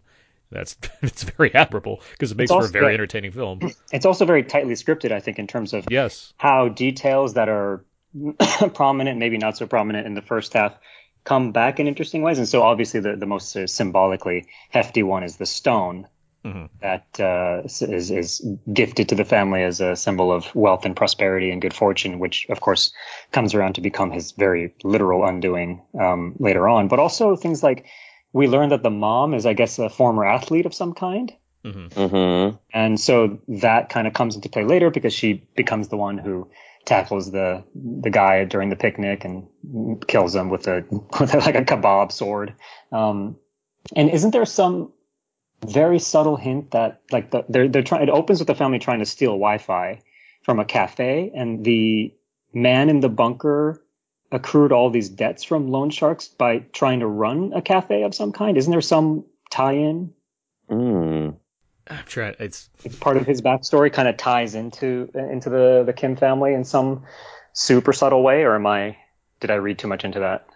Not necessarily. It's just been a minute since I can have some of these sure, exact sure. details. I look forward to watching it again yeah. so I can pick up on some of these think, things. Yeah, I think these kind of very intricately uh, detailed uh, uh, plot elements will reveal themselves um, in a very rewarding second watch. For sure. And I don't think that, I mean, Bong Joon-ho is not the kind of person that has accidents in his films when it comes to these things. So I, I, I wouldn't deny that there's even more layers that meets the eye when yeah. we're seeing it for the first time around. Well, I think and you mentioned sort of how the guy in the basement's sort of enamored with the, the man of the house. And like you see these flickering lights early on in the movie. Mm-hmm. And then you like learn what the reason for them was. Um, and then it takes on some real poignance uh, at the end, and just yeah, I oh, there's just I just wanted to say like this movie is just nothing but pure greatness. It's not even like specific things that made it great. It's just everything about it is really really nice. And and I'll say also because you mentioned what's funny about the film, that was a question. Mm-hmm. I was glad that um, to me there wasn't a moment in the film or a character in the film that leans too much into the one objection I've had with Bong Joon-ho's films, which is when, not always, but every now and then he stretches into what I guess are attempts at comic relief with really weird characters that stick out of the logic of the film to me. So, like, I, I was never on board with Tilda Swinton's character in Snowpiercer, and I think maybe the worst offender in this uh, in this logic is uh, Jake Gyllenhaal's character in Okja. Um, like, these are these are characters that just, I think, are real misfires that Um, kind of disrupt my enjoyment of the film. And I didn't get any sense of that with Parasite. I don't know if you, you two would agree, but I don't think that that tone is present at all. And I, and I found that very welcome. I think if, I don't, I don't disagree with you coming away with that because they are characters that feel like designed to be acquired tastes to a degree. I personally don't think they upset the world of the film given kind of the satirical elements at play or whatnot, but I, I, I can hear what you're saying, especially particularly with Jake Gyllenhaal. I think there's a yeah, he's very garish. Yes, um, where Swinton and Snow, like everybody's playing a thing in that movie. Um, Alison Pill of, has a crazy role in that movie as well. Speaking of uh, Snowpiercer, though, Bong Joon-ho's been saying in interviews that it's a very interesting thing. It's a very useful uh, sort of Geog- geographical uh, uh, template to keep in mind, uh, which is that Snowpiercer is very much uh, on its face about class dynamics, but it's represented through the lateral path of the mm-hmm. train, whereas this film flips that on its axis and uh, the dynamic mix uh, is vertical. So the house provides us with the schematic understanding that poverty comes in levels um, mm. because, because we're with the poor family for most of the film, but that's only until we realize that there's yet another level underneath, right? And so th- I thought that conceptualization of his that he's been talking about in interviews is very, very neat. Yeah, again, I think it, it's because there's no real accidents at the kind of choices he makes as a filmmaker. I think he has that kind of understanding even in the scheme of all of his films as opposed to just what's going on within a specific film of his. What else can we talk about here? I want to kind of start moving on, but... Um, can I ask I, about the ending? Sh- sure. And I don't I don't mean whether he... I, I'm curious what you guys think about whether or not the ending is a fantasy. Like whether it actually, I... and I don't mean I don't mean whether he actually goes on to buy the house and reunites with his father. I think all obviously the film's ultimate conclusion is that this type of class mobility is a pipe dream, and the film is rather despondent in its return to the same basement at the end. So what I was wondering about more is whether the whole epilogue is a fantasy. So essentially everything after he gets bludgeoned with the stone to his head uh-huh. is is all in his head. Um, I don't think that's the official explanation, but I wonder if the film lends itself toward that interpretation. Interesting. I think that he does, you know, go into brain surgery and gets out of this coma and is fine and is having this as a fantasy. The first, when I saw it, when we were watching, when Aaron and I saw it, I was like, okay, like this is a vision of the future. Because this guy is so upwardly mobile, like re- regardless of sort of like the other family's skill at like manipulating the situation, he is the one that has to kick it off and set the groundwork and let everybody know the rules. So I'm like, maybe he really could accomplish this and become this rich guy and, and buy back this house. Um, but then the more I sat with it, the more I'm like, that's just not in the cards for this family.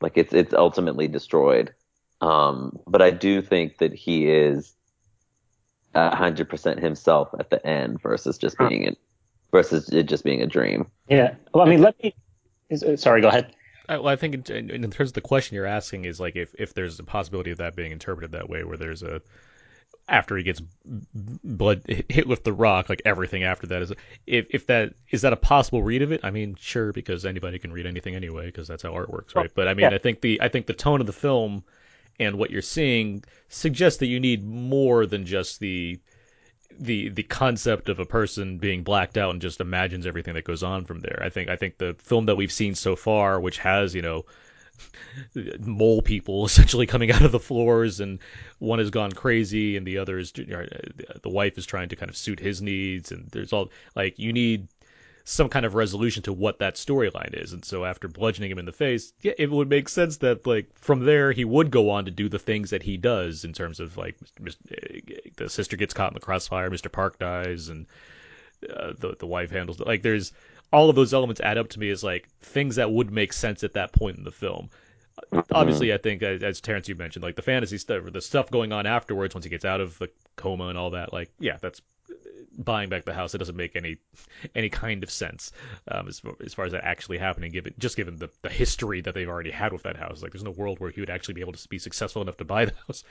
Um, but yeah, I mean, I, I I think the the, the I, I, logic I, I, of the film follows through for me as far as... I'm with you both, and I think that's that's probably the correct interpretation, but let me just kind of throw out there why I think this sort of more Minority Report type alternate uh, interpretation might be valid, is because I, I caught myself wondering this, because if the whole thing is a fantasy, let's say post-bludgeoning, um, it does... Uh, It does do one thing, which is that it resolves what I think is a pretty noteworthy plot hole, which is why the police haven't found the bunker. So we learn that the sister has died, the father has vanished, and that they've been charged with fraud. And so it, it just doesn't really make much sense to me that they wouldn't have been thoroughly interrogated as to the identity of the man in the basement who caused all this havoc, right? So uh, mind you, the family has no idea that the father is in the basement, so they would have no real reason to, first of all, they're not protecting him because they don't know he's there. And there's no reason why they would withhold information during interrogation about, you know, hey, this this house is a secret bunker. And by the way, there's a body down there. Um, it's just not clear to me why they would decline to reveal that about the house to investigators, especially given their apparent guilt or feelings of, of quasi-guilt over having left the original housekeeper down there, presumably for dead. And so it just... yeah, it feels like it might be possible. It, it it would resolve that plot hole, and also like a couple other details as well. Like the it's the only point, this epilogue, it's the only point in the film that has voiceover. Yeah. Um, And it's comprised of, uh, of this uh, letter he's narrating that he's writing out to his father in Morse code, even though there's zero information as to how he's logically going to deliver that message to the father, right? So it seems like a very one-way system. And so all these things, I think, maybe point to a, a shift in the film, that maybe there's something unreal about the whole thing. But anyway... I mean, it speaks to the take. film being, you know, it, it's already, you know, on the line of satire as it is, and there's some heightened qualities where I think there's just a couple leaps you have to accept, or just variables that the film doesn't really, or Bong Joon-ho doesn't really feel need to be explored deeper to make a longer movie just to satisfy certain, you know, little nitpicks you might have about it. Yeah. Anyway, that's my hot yeah. take on the ending. I, I mean, I, I think that's I an, don't break the internet. I think that's an interesting reading of it, um, because, like I said, like when I first saw it, I was just like, oh, so he went to college, he got this money, he bought this house, and he saved his dad. Like, that was the initial thing that I got, and then the more I thought about it, it's, it's like I think I think That's there is enough there to like lend to several interpretations um, of the story. What kind of Oscar potential do you think this film has? Woo, um, foreign language for sure. Foreign language for sure. I mean, it has, what, a ninety-nine percent or whatever the hell it has in Rotten Tomatoes. Yeah, it's going to be I on think, many top ten lists. Yeah, I think Neon is really, really going to be pushing this. Mm-hmm. And I just think about, like, we, we Roma just last year, but I think what this sort of hews closer to, in my mind, is a separation. And yeah, in terms of the family dynamic and being just more in palatable, family, I think, for yeah, audiences. And just like, I just think like Sony Pictures, I don't even think they knew what they had with the separation. Like, getting it into screenplay was like a really big deal, but like Neon knows exactly, like they've learned from that and from Roma. It's like, you can push these foreign language films to get like a ton of nominations. And I have not encountered a single person that doesn't like this movie, which always bodes well for you in awards time, because you need the passion votes. You need the number one votes to really sort of secure you. But I think, I think director, foreign language, screenplay, and picture are in play. What about Song Ho and like supporting? Uh, I know maybe. It's a pretty crowded field, it seems. It always is, though. Production design. I think that and production design are like the, if they really, really like it, they'll go here, mm-hmm. because you know, all you have to do is tell people that they built that those sets and they built that table. And like, I'm already like, okay, so now it has to be in my production design five, you know, when we vote for L A O F C S because it was that spectacular, because I didn't know that that was what occurred. But yeah. I can't, I can't wait for ArcLight to have the table from Parasite. People take pictures underneath it. That would be amazing. We should, we should tell Neon to do that, because that would be great. I would absolutely take a photo. Uh, under the table. Any other thoughts on this film before we wrap up and move on? What did you make of the young son's obsession with Native Americans? Should, should clarify, he's always playing like sort of this, you know, very childish cowboys and Indians type thing. Cowboys and Indians? I think it's really interesting to see how um, other cultures interpret American culture and things. Mm-hmm. Uh, it honestly reminded me of uh, My Hero Academia, which is this Japanese anime. But like, the hero in that is All Might, and all of his moves are like names of states. Hmm. So like he, and then in one sort of big battle, he's like, he, the United States of Smash is the hit that he puts on the guy. So it just, it really reminded me of that in terms of like how sort of where the cultures intersect. So that it, it sort of made sense that that kid would, you know, do that. He's like, oh, here's this cool like American thing, and it's like, you know, he's a weirder child. Um well, even then, I mean, it's a mix of, I think, yeah, the kind of cultural crossover as well as just being a kid and the Cowboys and Indians.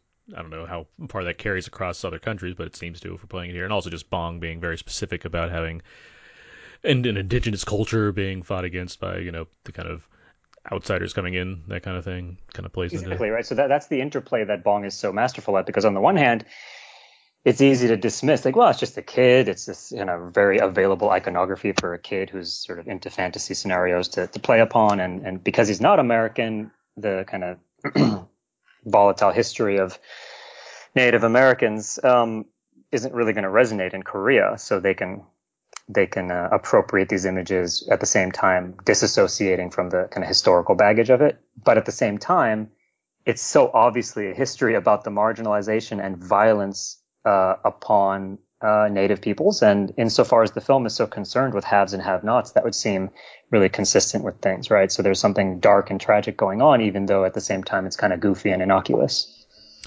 Yeah. Well, with that in mind, let's uh, say, when should people go and see this movie? Mike, when should people see Parasite? Well, those who didn't pause the podcast to go watch it before returning, um, do it now. Terrence. The second.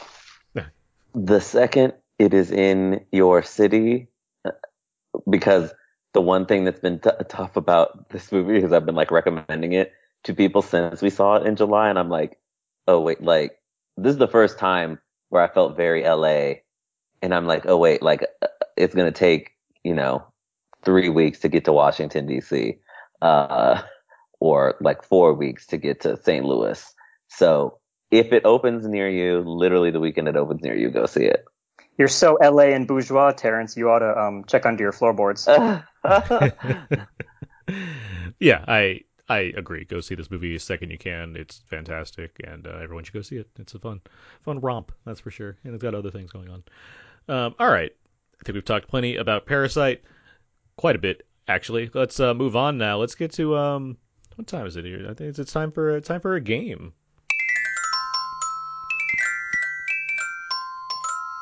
All right. That was, of course, the improv theme for games. I have a game for you guys this week. It is called Home Invasion. Yep. Right in line with things. I have a series of films here, and I have the tagline for said films. All of these films are home invasion type movies.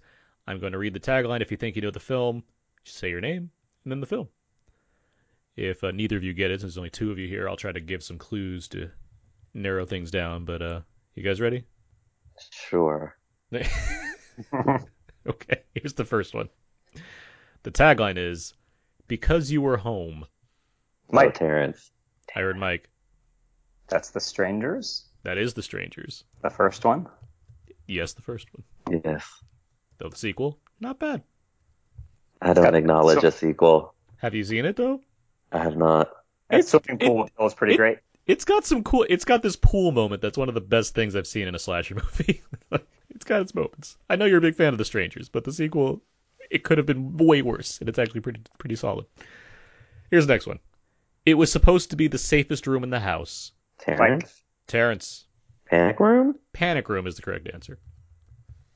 See, you both are worried. Like, I have a good game for you guys. You guys can solve these questions. I'm, like, staring at my D V Ds and Blu-rays right now to to see if I if it will give me some clues.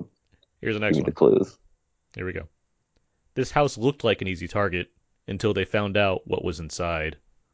Mike? Mike? Ooh, you said they, though. Is it The Collector? It's not The Collector. Can you repeat? This house looked like an easy target until they found out what was inside. Looks like it. Uh... Oh, Mike, is yeah. it? Is it? Am I allowed to go twice? Yeah, there's only two. Is yeah, it's a Russian roulette. He he gets to go. Is it the uh, Don't Breathe? It is Don't Breathe. That's correct. Oh, that was not what I was thinking of at all. So I'm glad that you mm-hmm. went a second time. Here's the next one. This one has two taglines. I'm going to read this one because it makes me laugh. The first one is, to avoid fainting, keep repeating, it's only a movie, only a movie, only a oh, movie. Mike? Mike? And just because we did Wes Craven recently, that's yeah. uh, uh, Last House on the Left. It is The Last House on the Left, yes. The, other the original or the remake? The, ori- the original, yeah. Okay. The, the, the, the, there's no other tagline for the original, so I found the remake's tagline, which is, if bad people hurt someone you love, how far would you go to hurt them back? Boo. Ooh. Yeah, that's that's the that's the remake's tagline. Here's the next one. The game is simple. Pick a family, pick a victim.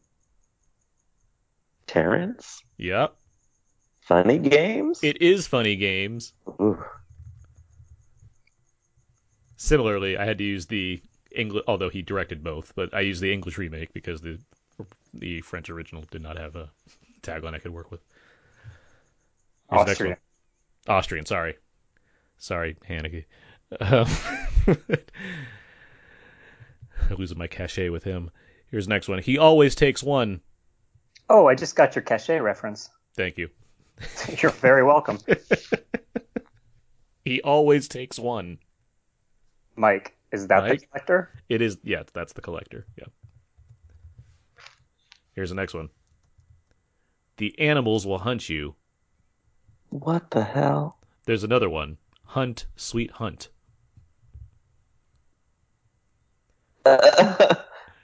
The animals will hunt you is a telling clue if you can think of home invasion movies involving the home invader. The animals will hunt you. Mike, is yeah. it The Purge? It's not The Purge. Is it will, The Purge two? It's Anarchy? Shut up. It's not the shut up. It's not The Purge two. It, it involves the masks that they wear. Like in The Purge three? Election year? It's not a Purge movie. Yeah. I will say there's a lot of it is a it's a horror movie. There is comedy in it. Oh, I think I know. It yeah. Is it the ah? Uh, you're next. It is You're Next. You're correct.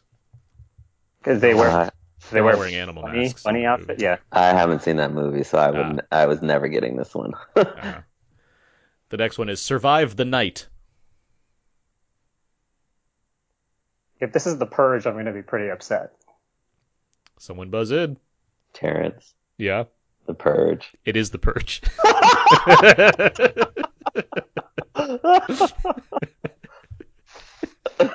I can feel Mike glaring at me. Oh, God damn it. This is like the Jeopardy situation where you, you didn't ask it in the form of a you didn't say the answer in the form of a question.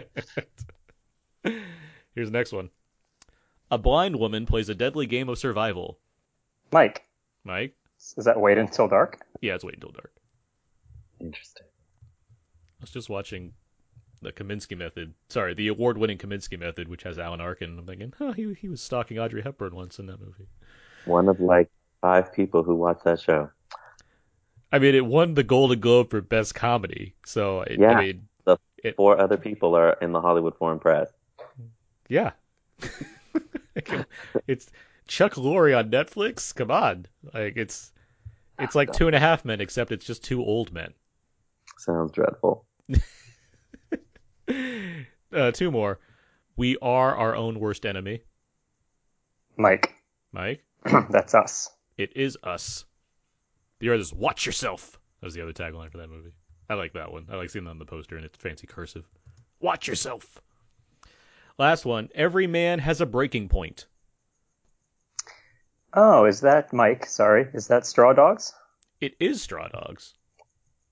Is that really a home invasion title? Yes. It falls under Wikipedia's um, list of home invasion movies. So I'm like, yeah, I'll put that in there. They do come to his home. They do come, they do invade his home. He just fights back. Well, it's just, it's a third act. It's a third it, act thing. It's, yes, it's not, it's, the premise is not a home invasion. Yeah, the premise, yeah. yeah it's not Same. Like Dustin Hoffman walks in and is like, oh, this is going to be great, and then oh no, home invaders. That's the whole movie. But, Last House on the Left is also kind of a third act thing as well. That said, who's the real home invader? He came into their territory. Mm. I mean, you can think.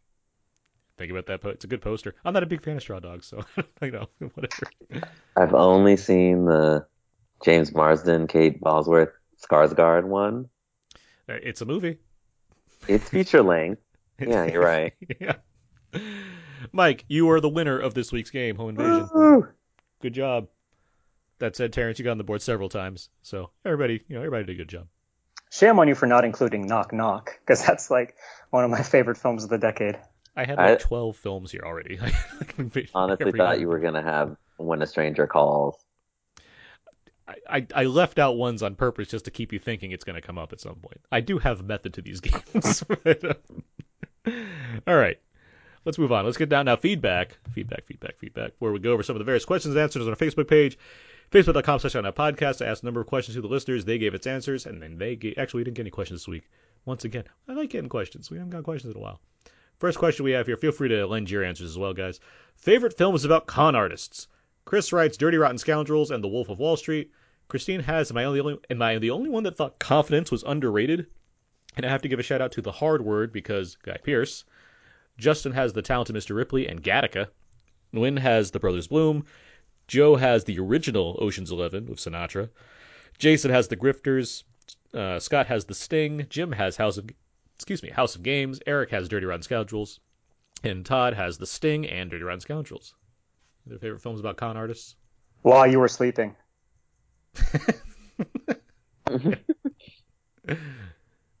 Fair.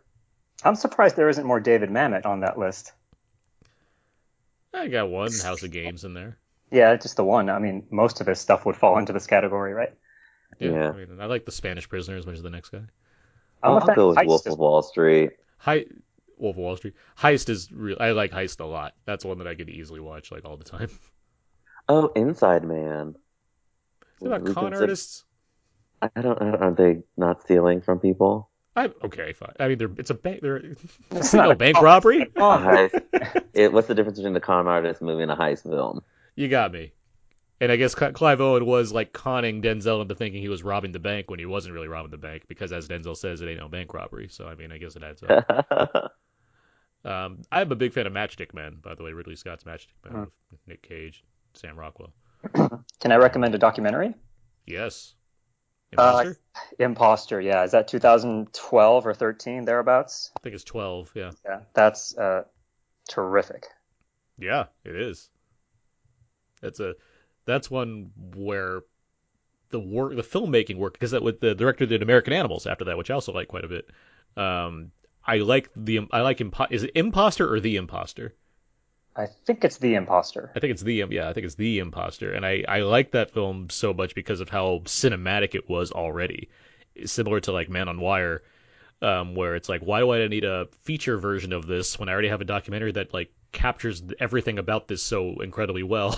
Like, what's I don't need Robert Zemeckis to come in and be like, here, I'm going to do my take now. Like, what? Okay, whatever. No, it's like it's the suspense is built in. It's very exactly. Yeah, it's got like really charismatic characters, so to speak, mm-hmm. in the real yeah. they're interviewing. Yeah, it's it's just terrific. Yeah. Next question we have here: favorite films about scavengers living on the fringes. Jim Dietz, friend of the show, has Repo Man, any Mad Max movie, and WALL-E. Justin has Star Wars: The Force Awakens, and Richard has Explorers. Films about scavengers. Mm.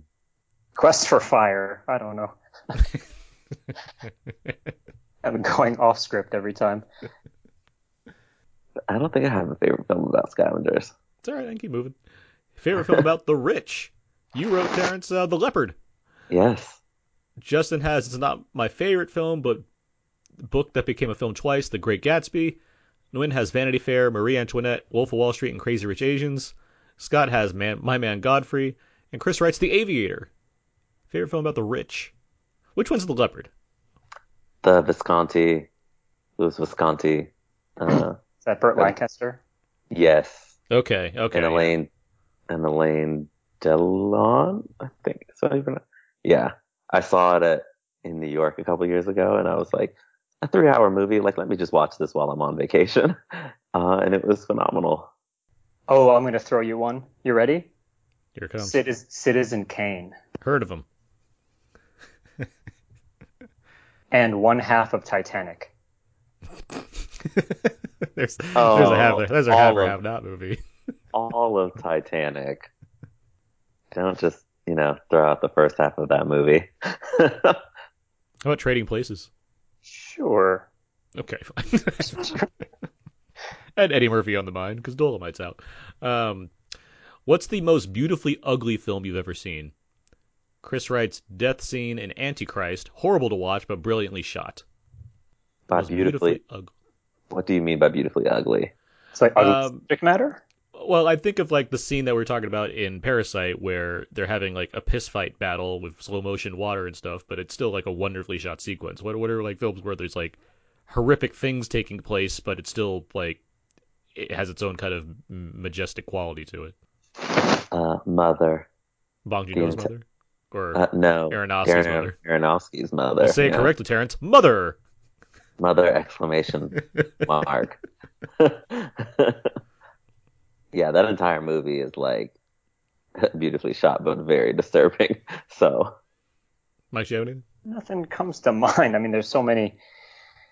I mean, I'm not a big fan of Pasolini's Salo, but that's probably the most stark contrast you can get between really depraved, disgusting subject matter versus the kind of trappings of very high art cinema, maybe. Sure. Uh, what are some great films about keeping secrets? Scott has Ronin. Patrick has Sneakers. Justin has Reservoir Dogs and The Departed. Ooh. Keeping secrets.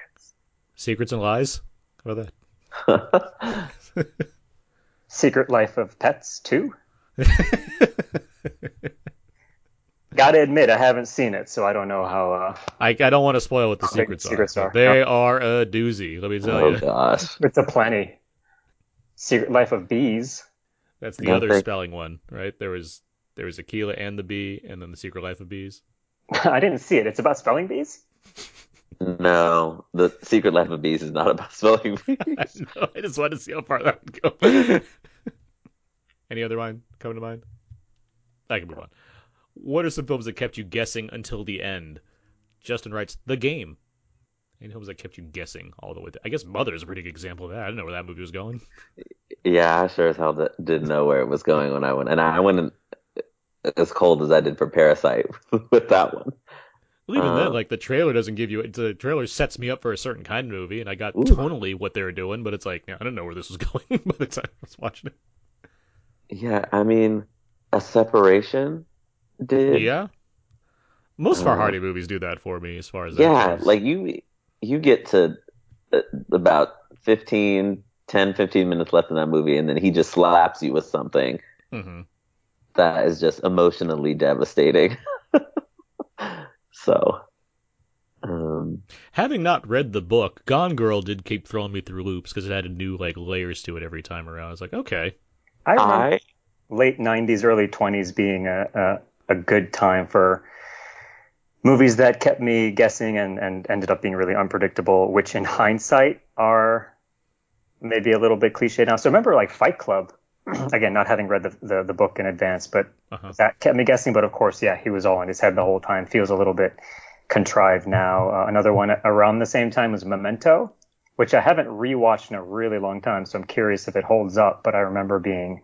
We watched it last year for one of our commentaries, and yeah, I mean, I Memento works for me all the time on all levels. Like it just, I mean, but I mean, some of it, because I mean, we're we're kind of talking on the side of movies that have like twists in them, where some of these do, some of these don't. But I mean, something like Fight Club or Sixth Sense, what works about those movies for me is that the the movies work in spite of the kind of other shoe dropping in those films. Mm-hmm. Fight, Fight Club, there's plenty of things going on as far as what it's commentating on and the performances and just Fincher's style where it's like, okay, and then this is a thing that's going. It's like, well, for one thing, yeah, of course, that that's the only like logical place to go at that point in that film, but also it doesn't negate like everything else that's coming after it. Sixth Sense is just like, this is just a really dramatic story involving this kid and his mother and the psychiatrist that's involved in it. It's like, oh, that's a thing too? Okay, that's pretty clever. Also, doesn't take away from the rest of the movie. Others... other twists that are kind of just thrown in there, it's like, yeah, all right, like you just kind of shrug it off and you're like, I guess that's the end of that movie. Like there's nothing to really, there's no meat on the bone of that thing. Yeah, I'd say Burning from last year. Oh, as far as keeping you guessing, yeah, for sure. Yeah. That plays that plays well into Parasite as well in terms of kind of the dynamics between the rich and the poor for that movie. Mm-hmm. Mike, well, did you see Burning? Double... I did, I liked it. Yes. I'm, I feel like I'm singing the God. I will continue to sing the gospel of Burning for years to come. Had better dancing than Parasite. I'll say that. There was no dancing in Parasite. I'm just yeah. That's... All right. that's, that was not enough feedback. Feedback. Feedback. Let's move on now. Let's start wrapping things up with uh, Out Now Presents What's Out Now. There's movies that are coming out on Blu-ray, four K, D V D, streaming, and all that noise. Um, this week. Surprisingly, no like real new releases as far as like mainstream things, but um, let's see. Batman Beyond: The Complete Series is on Blu-ray this week for Batman Beyond fans. On Criterion, you know I'm happy. The Godzilla Complete Showa Era Collection, fifteen films, the uh, earliest period of Godzilla films from the fifty-four original up to uh, the Terror of Mechagodzilla in seventy-five. all of those out in this very fancy Criterion set. I cannot wait to have my hands on it. Also, uh, Matawan is on Criterion uh, this week. Is that the John Sayles movie? Hold on a second. Um, let's see, what else?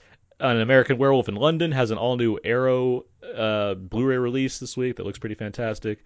Uh, the Ringu films are all in a new collection from Arrow as well. Uh, Chuck Russell's The Blob from nineteen eighty-eight. That gets a new Scream Factory release this week. That's a movie that a lot, that doesn't, for some reason, doesn't get the same regard as like The Fly and The Thing as far as eighties remakes go. But that movie is very effective for remaking The Blob, the original with, with oh, Steve yeah. McQueen. And if you're talking yeah. about like, good use of practical effects in horror, right? That one's for got sure. Some, yeah, yeah, it's got some gnarly stuff in there. And uh, what's his name? Kevin Dillon. His his claim to fame, The Blob. Yep. Old cousin Kevin. Mm-hmm. Uh, yeah. Thank you. Uh, let's see. Jackie Chan's Mister Nice Guy is out on Blu-ray this week from Warner Archive. For those who wanted to complete their Jackie Chan collections. That uh, Mister Nice Guy has one of the best one-on-one fight sequences in any Jackie Chan movie against this, I don't know if he's American, but this white guy named Brad Allen. I don't, I don't know if you know the scene I'm talking about, where he's the, the, the villain is all in black, Jackie's all in white, and they just go toe-to-toe, and it's just a really great fight scene for those who uh, follow these things. I don't quite remember. I, I, here's what I, here's my story of Mister Nice Guy. That movie came out, was out around the same time as uh, Good Will Hunting was like spreading wider and wider into theaters. My mom and her boyfriend at the time, they chose to see Good Will Hunting, and I'm like, I'm going to go see Jackie Chan and Mister Nice Guy. And that's when I saw that movie in the theaters by myself. And that movie ended because it was only ninety minutes, so I saw like the end of Good Will Hunting, and I was like, oh, this looks like a pretty good movie. So eventually I saw Mister or Good Will Hunting, and it's like, oh, that was pretty good. Uh, I missed out. That said, I like I liked Mister Nice Guy at the time. I just have very little memory of it. I remember it has a ju- he's a cook in that movie, if I'm not mistaken. Like he's a chef. Oh, I, I don't I don't remember what it's about. I think he's a chef in that movie, and there's a giant fight on like a like a big tractor, like it has like a giant wheel like tractor. I remember those are the things about that movie I can remember. Um, so yeah, Mister Nice Guy. Uh, on Kino, you have a couple of Martin Scorsese films, Kundun and uh, New York Story is part of his. That's a it's him, Woody Allen. Is it Coppola? Is the third one in that one? Who's the other one in uh, New York Stories? Oh, the directors of uh, Real Cinema. who's the other who's the third one? Am I way off? Oh, I don't remember. Oh, come on. Give me a second. It is Coppola. I'm right. Okay, it's Woody Allen, Francis Ford Coppola, and Martin Scorsese. Uh, but yeah, there's those are on Kino this week.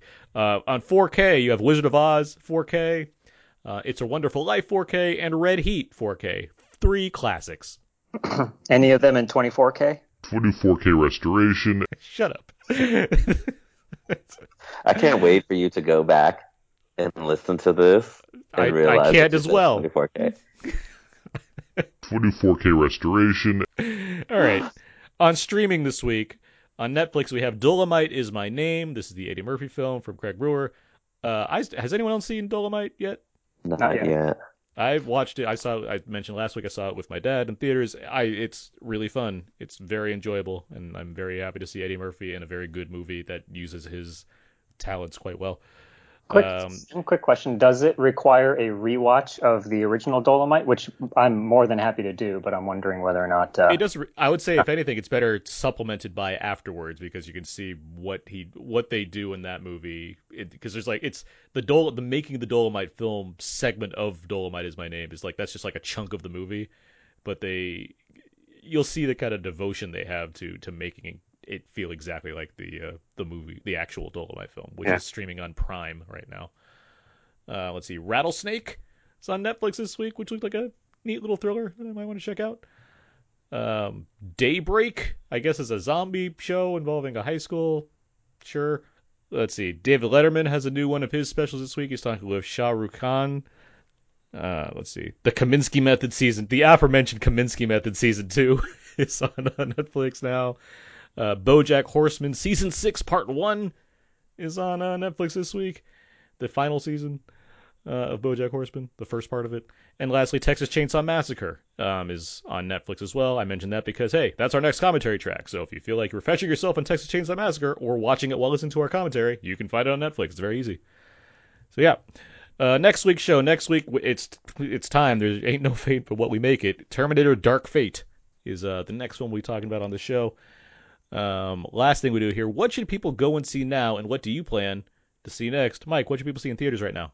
I'm drawing a blank as to what's out, but I'm, uh, if again, if people have access to these films, Pain and Glory, of course, um, Parasite.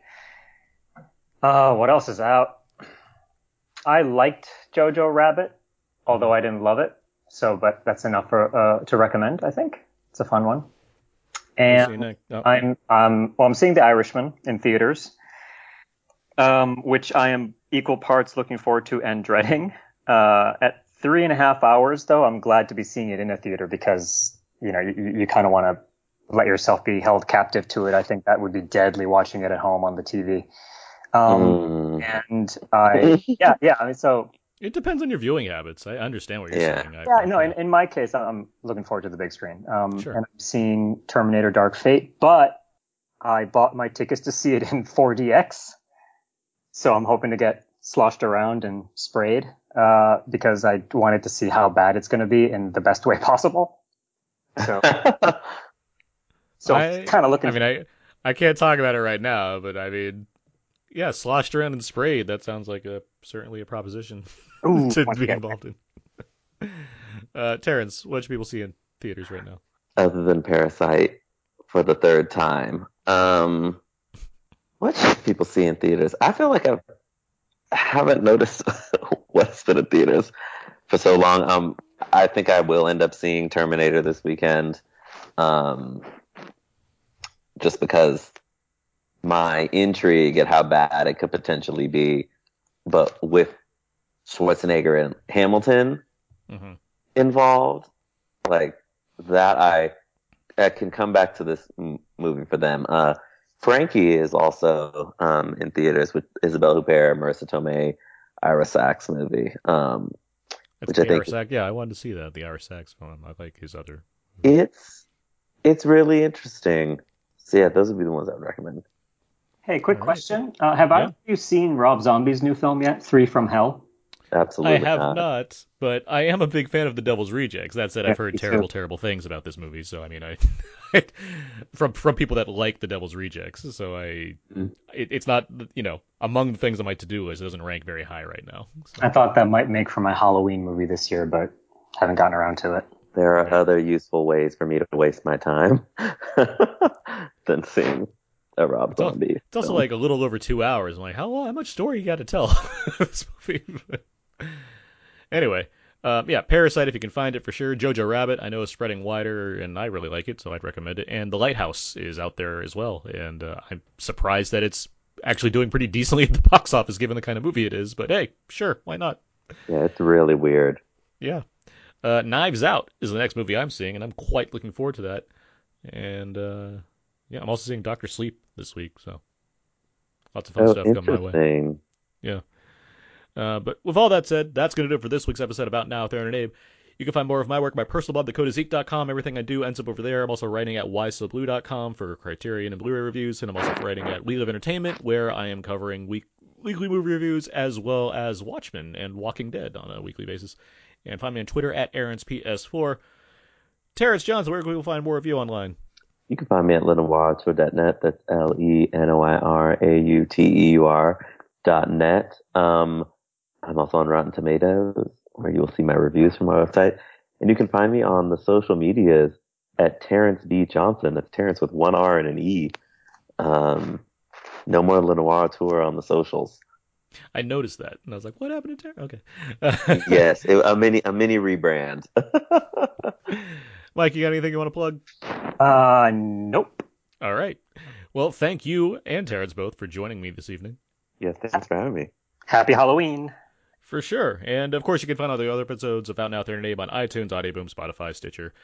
Email us at outnowpodcast at gmail dot com, facebook dot com slash outnowpod underscore, bleh, facebook dot com slash outnowpodcast, twitter dot com slash outnow underscore podcast, and instagram dot com slash outnow underscore podcast as well. Uh, yeah, all our stuff's everywhere. Uh, tune in next week for Terminator. Have a happy and safe Halloween, of course. And until next time, so long and goodbye. 힘껏 마시는 미세먼지 눈은 오지 않고 비도 오지 않네 바싹 메마른 내 발바닥 매일 하얗게 불태우네 없는 근육이 다 타도록 쓸고 밀고 닦고 다시 움켜쥐네 이젠 딱딱한 내 손바닥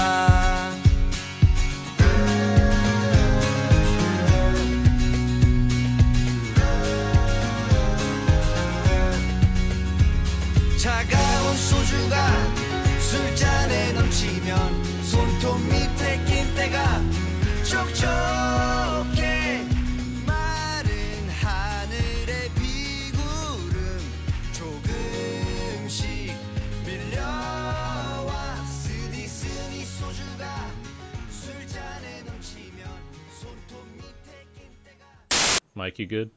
I'm good. You do anything for Halloween?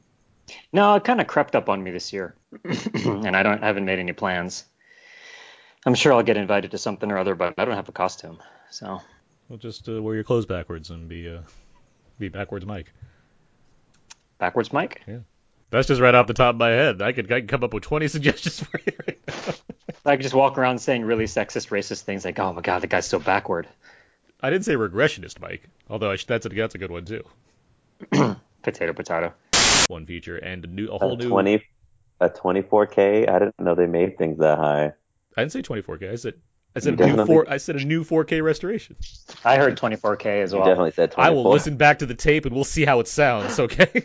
There was a new remastered version of this film that features a twenty-four K restoration as twenty-four K restoration, twenty-four K restoration, twenty-four K restoration, twenty-four K restoration.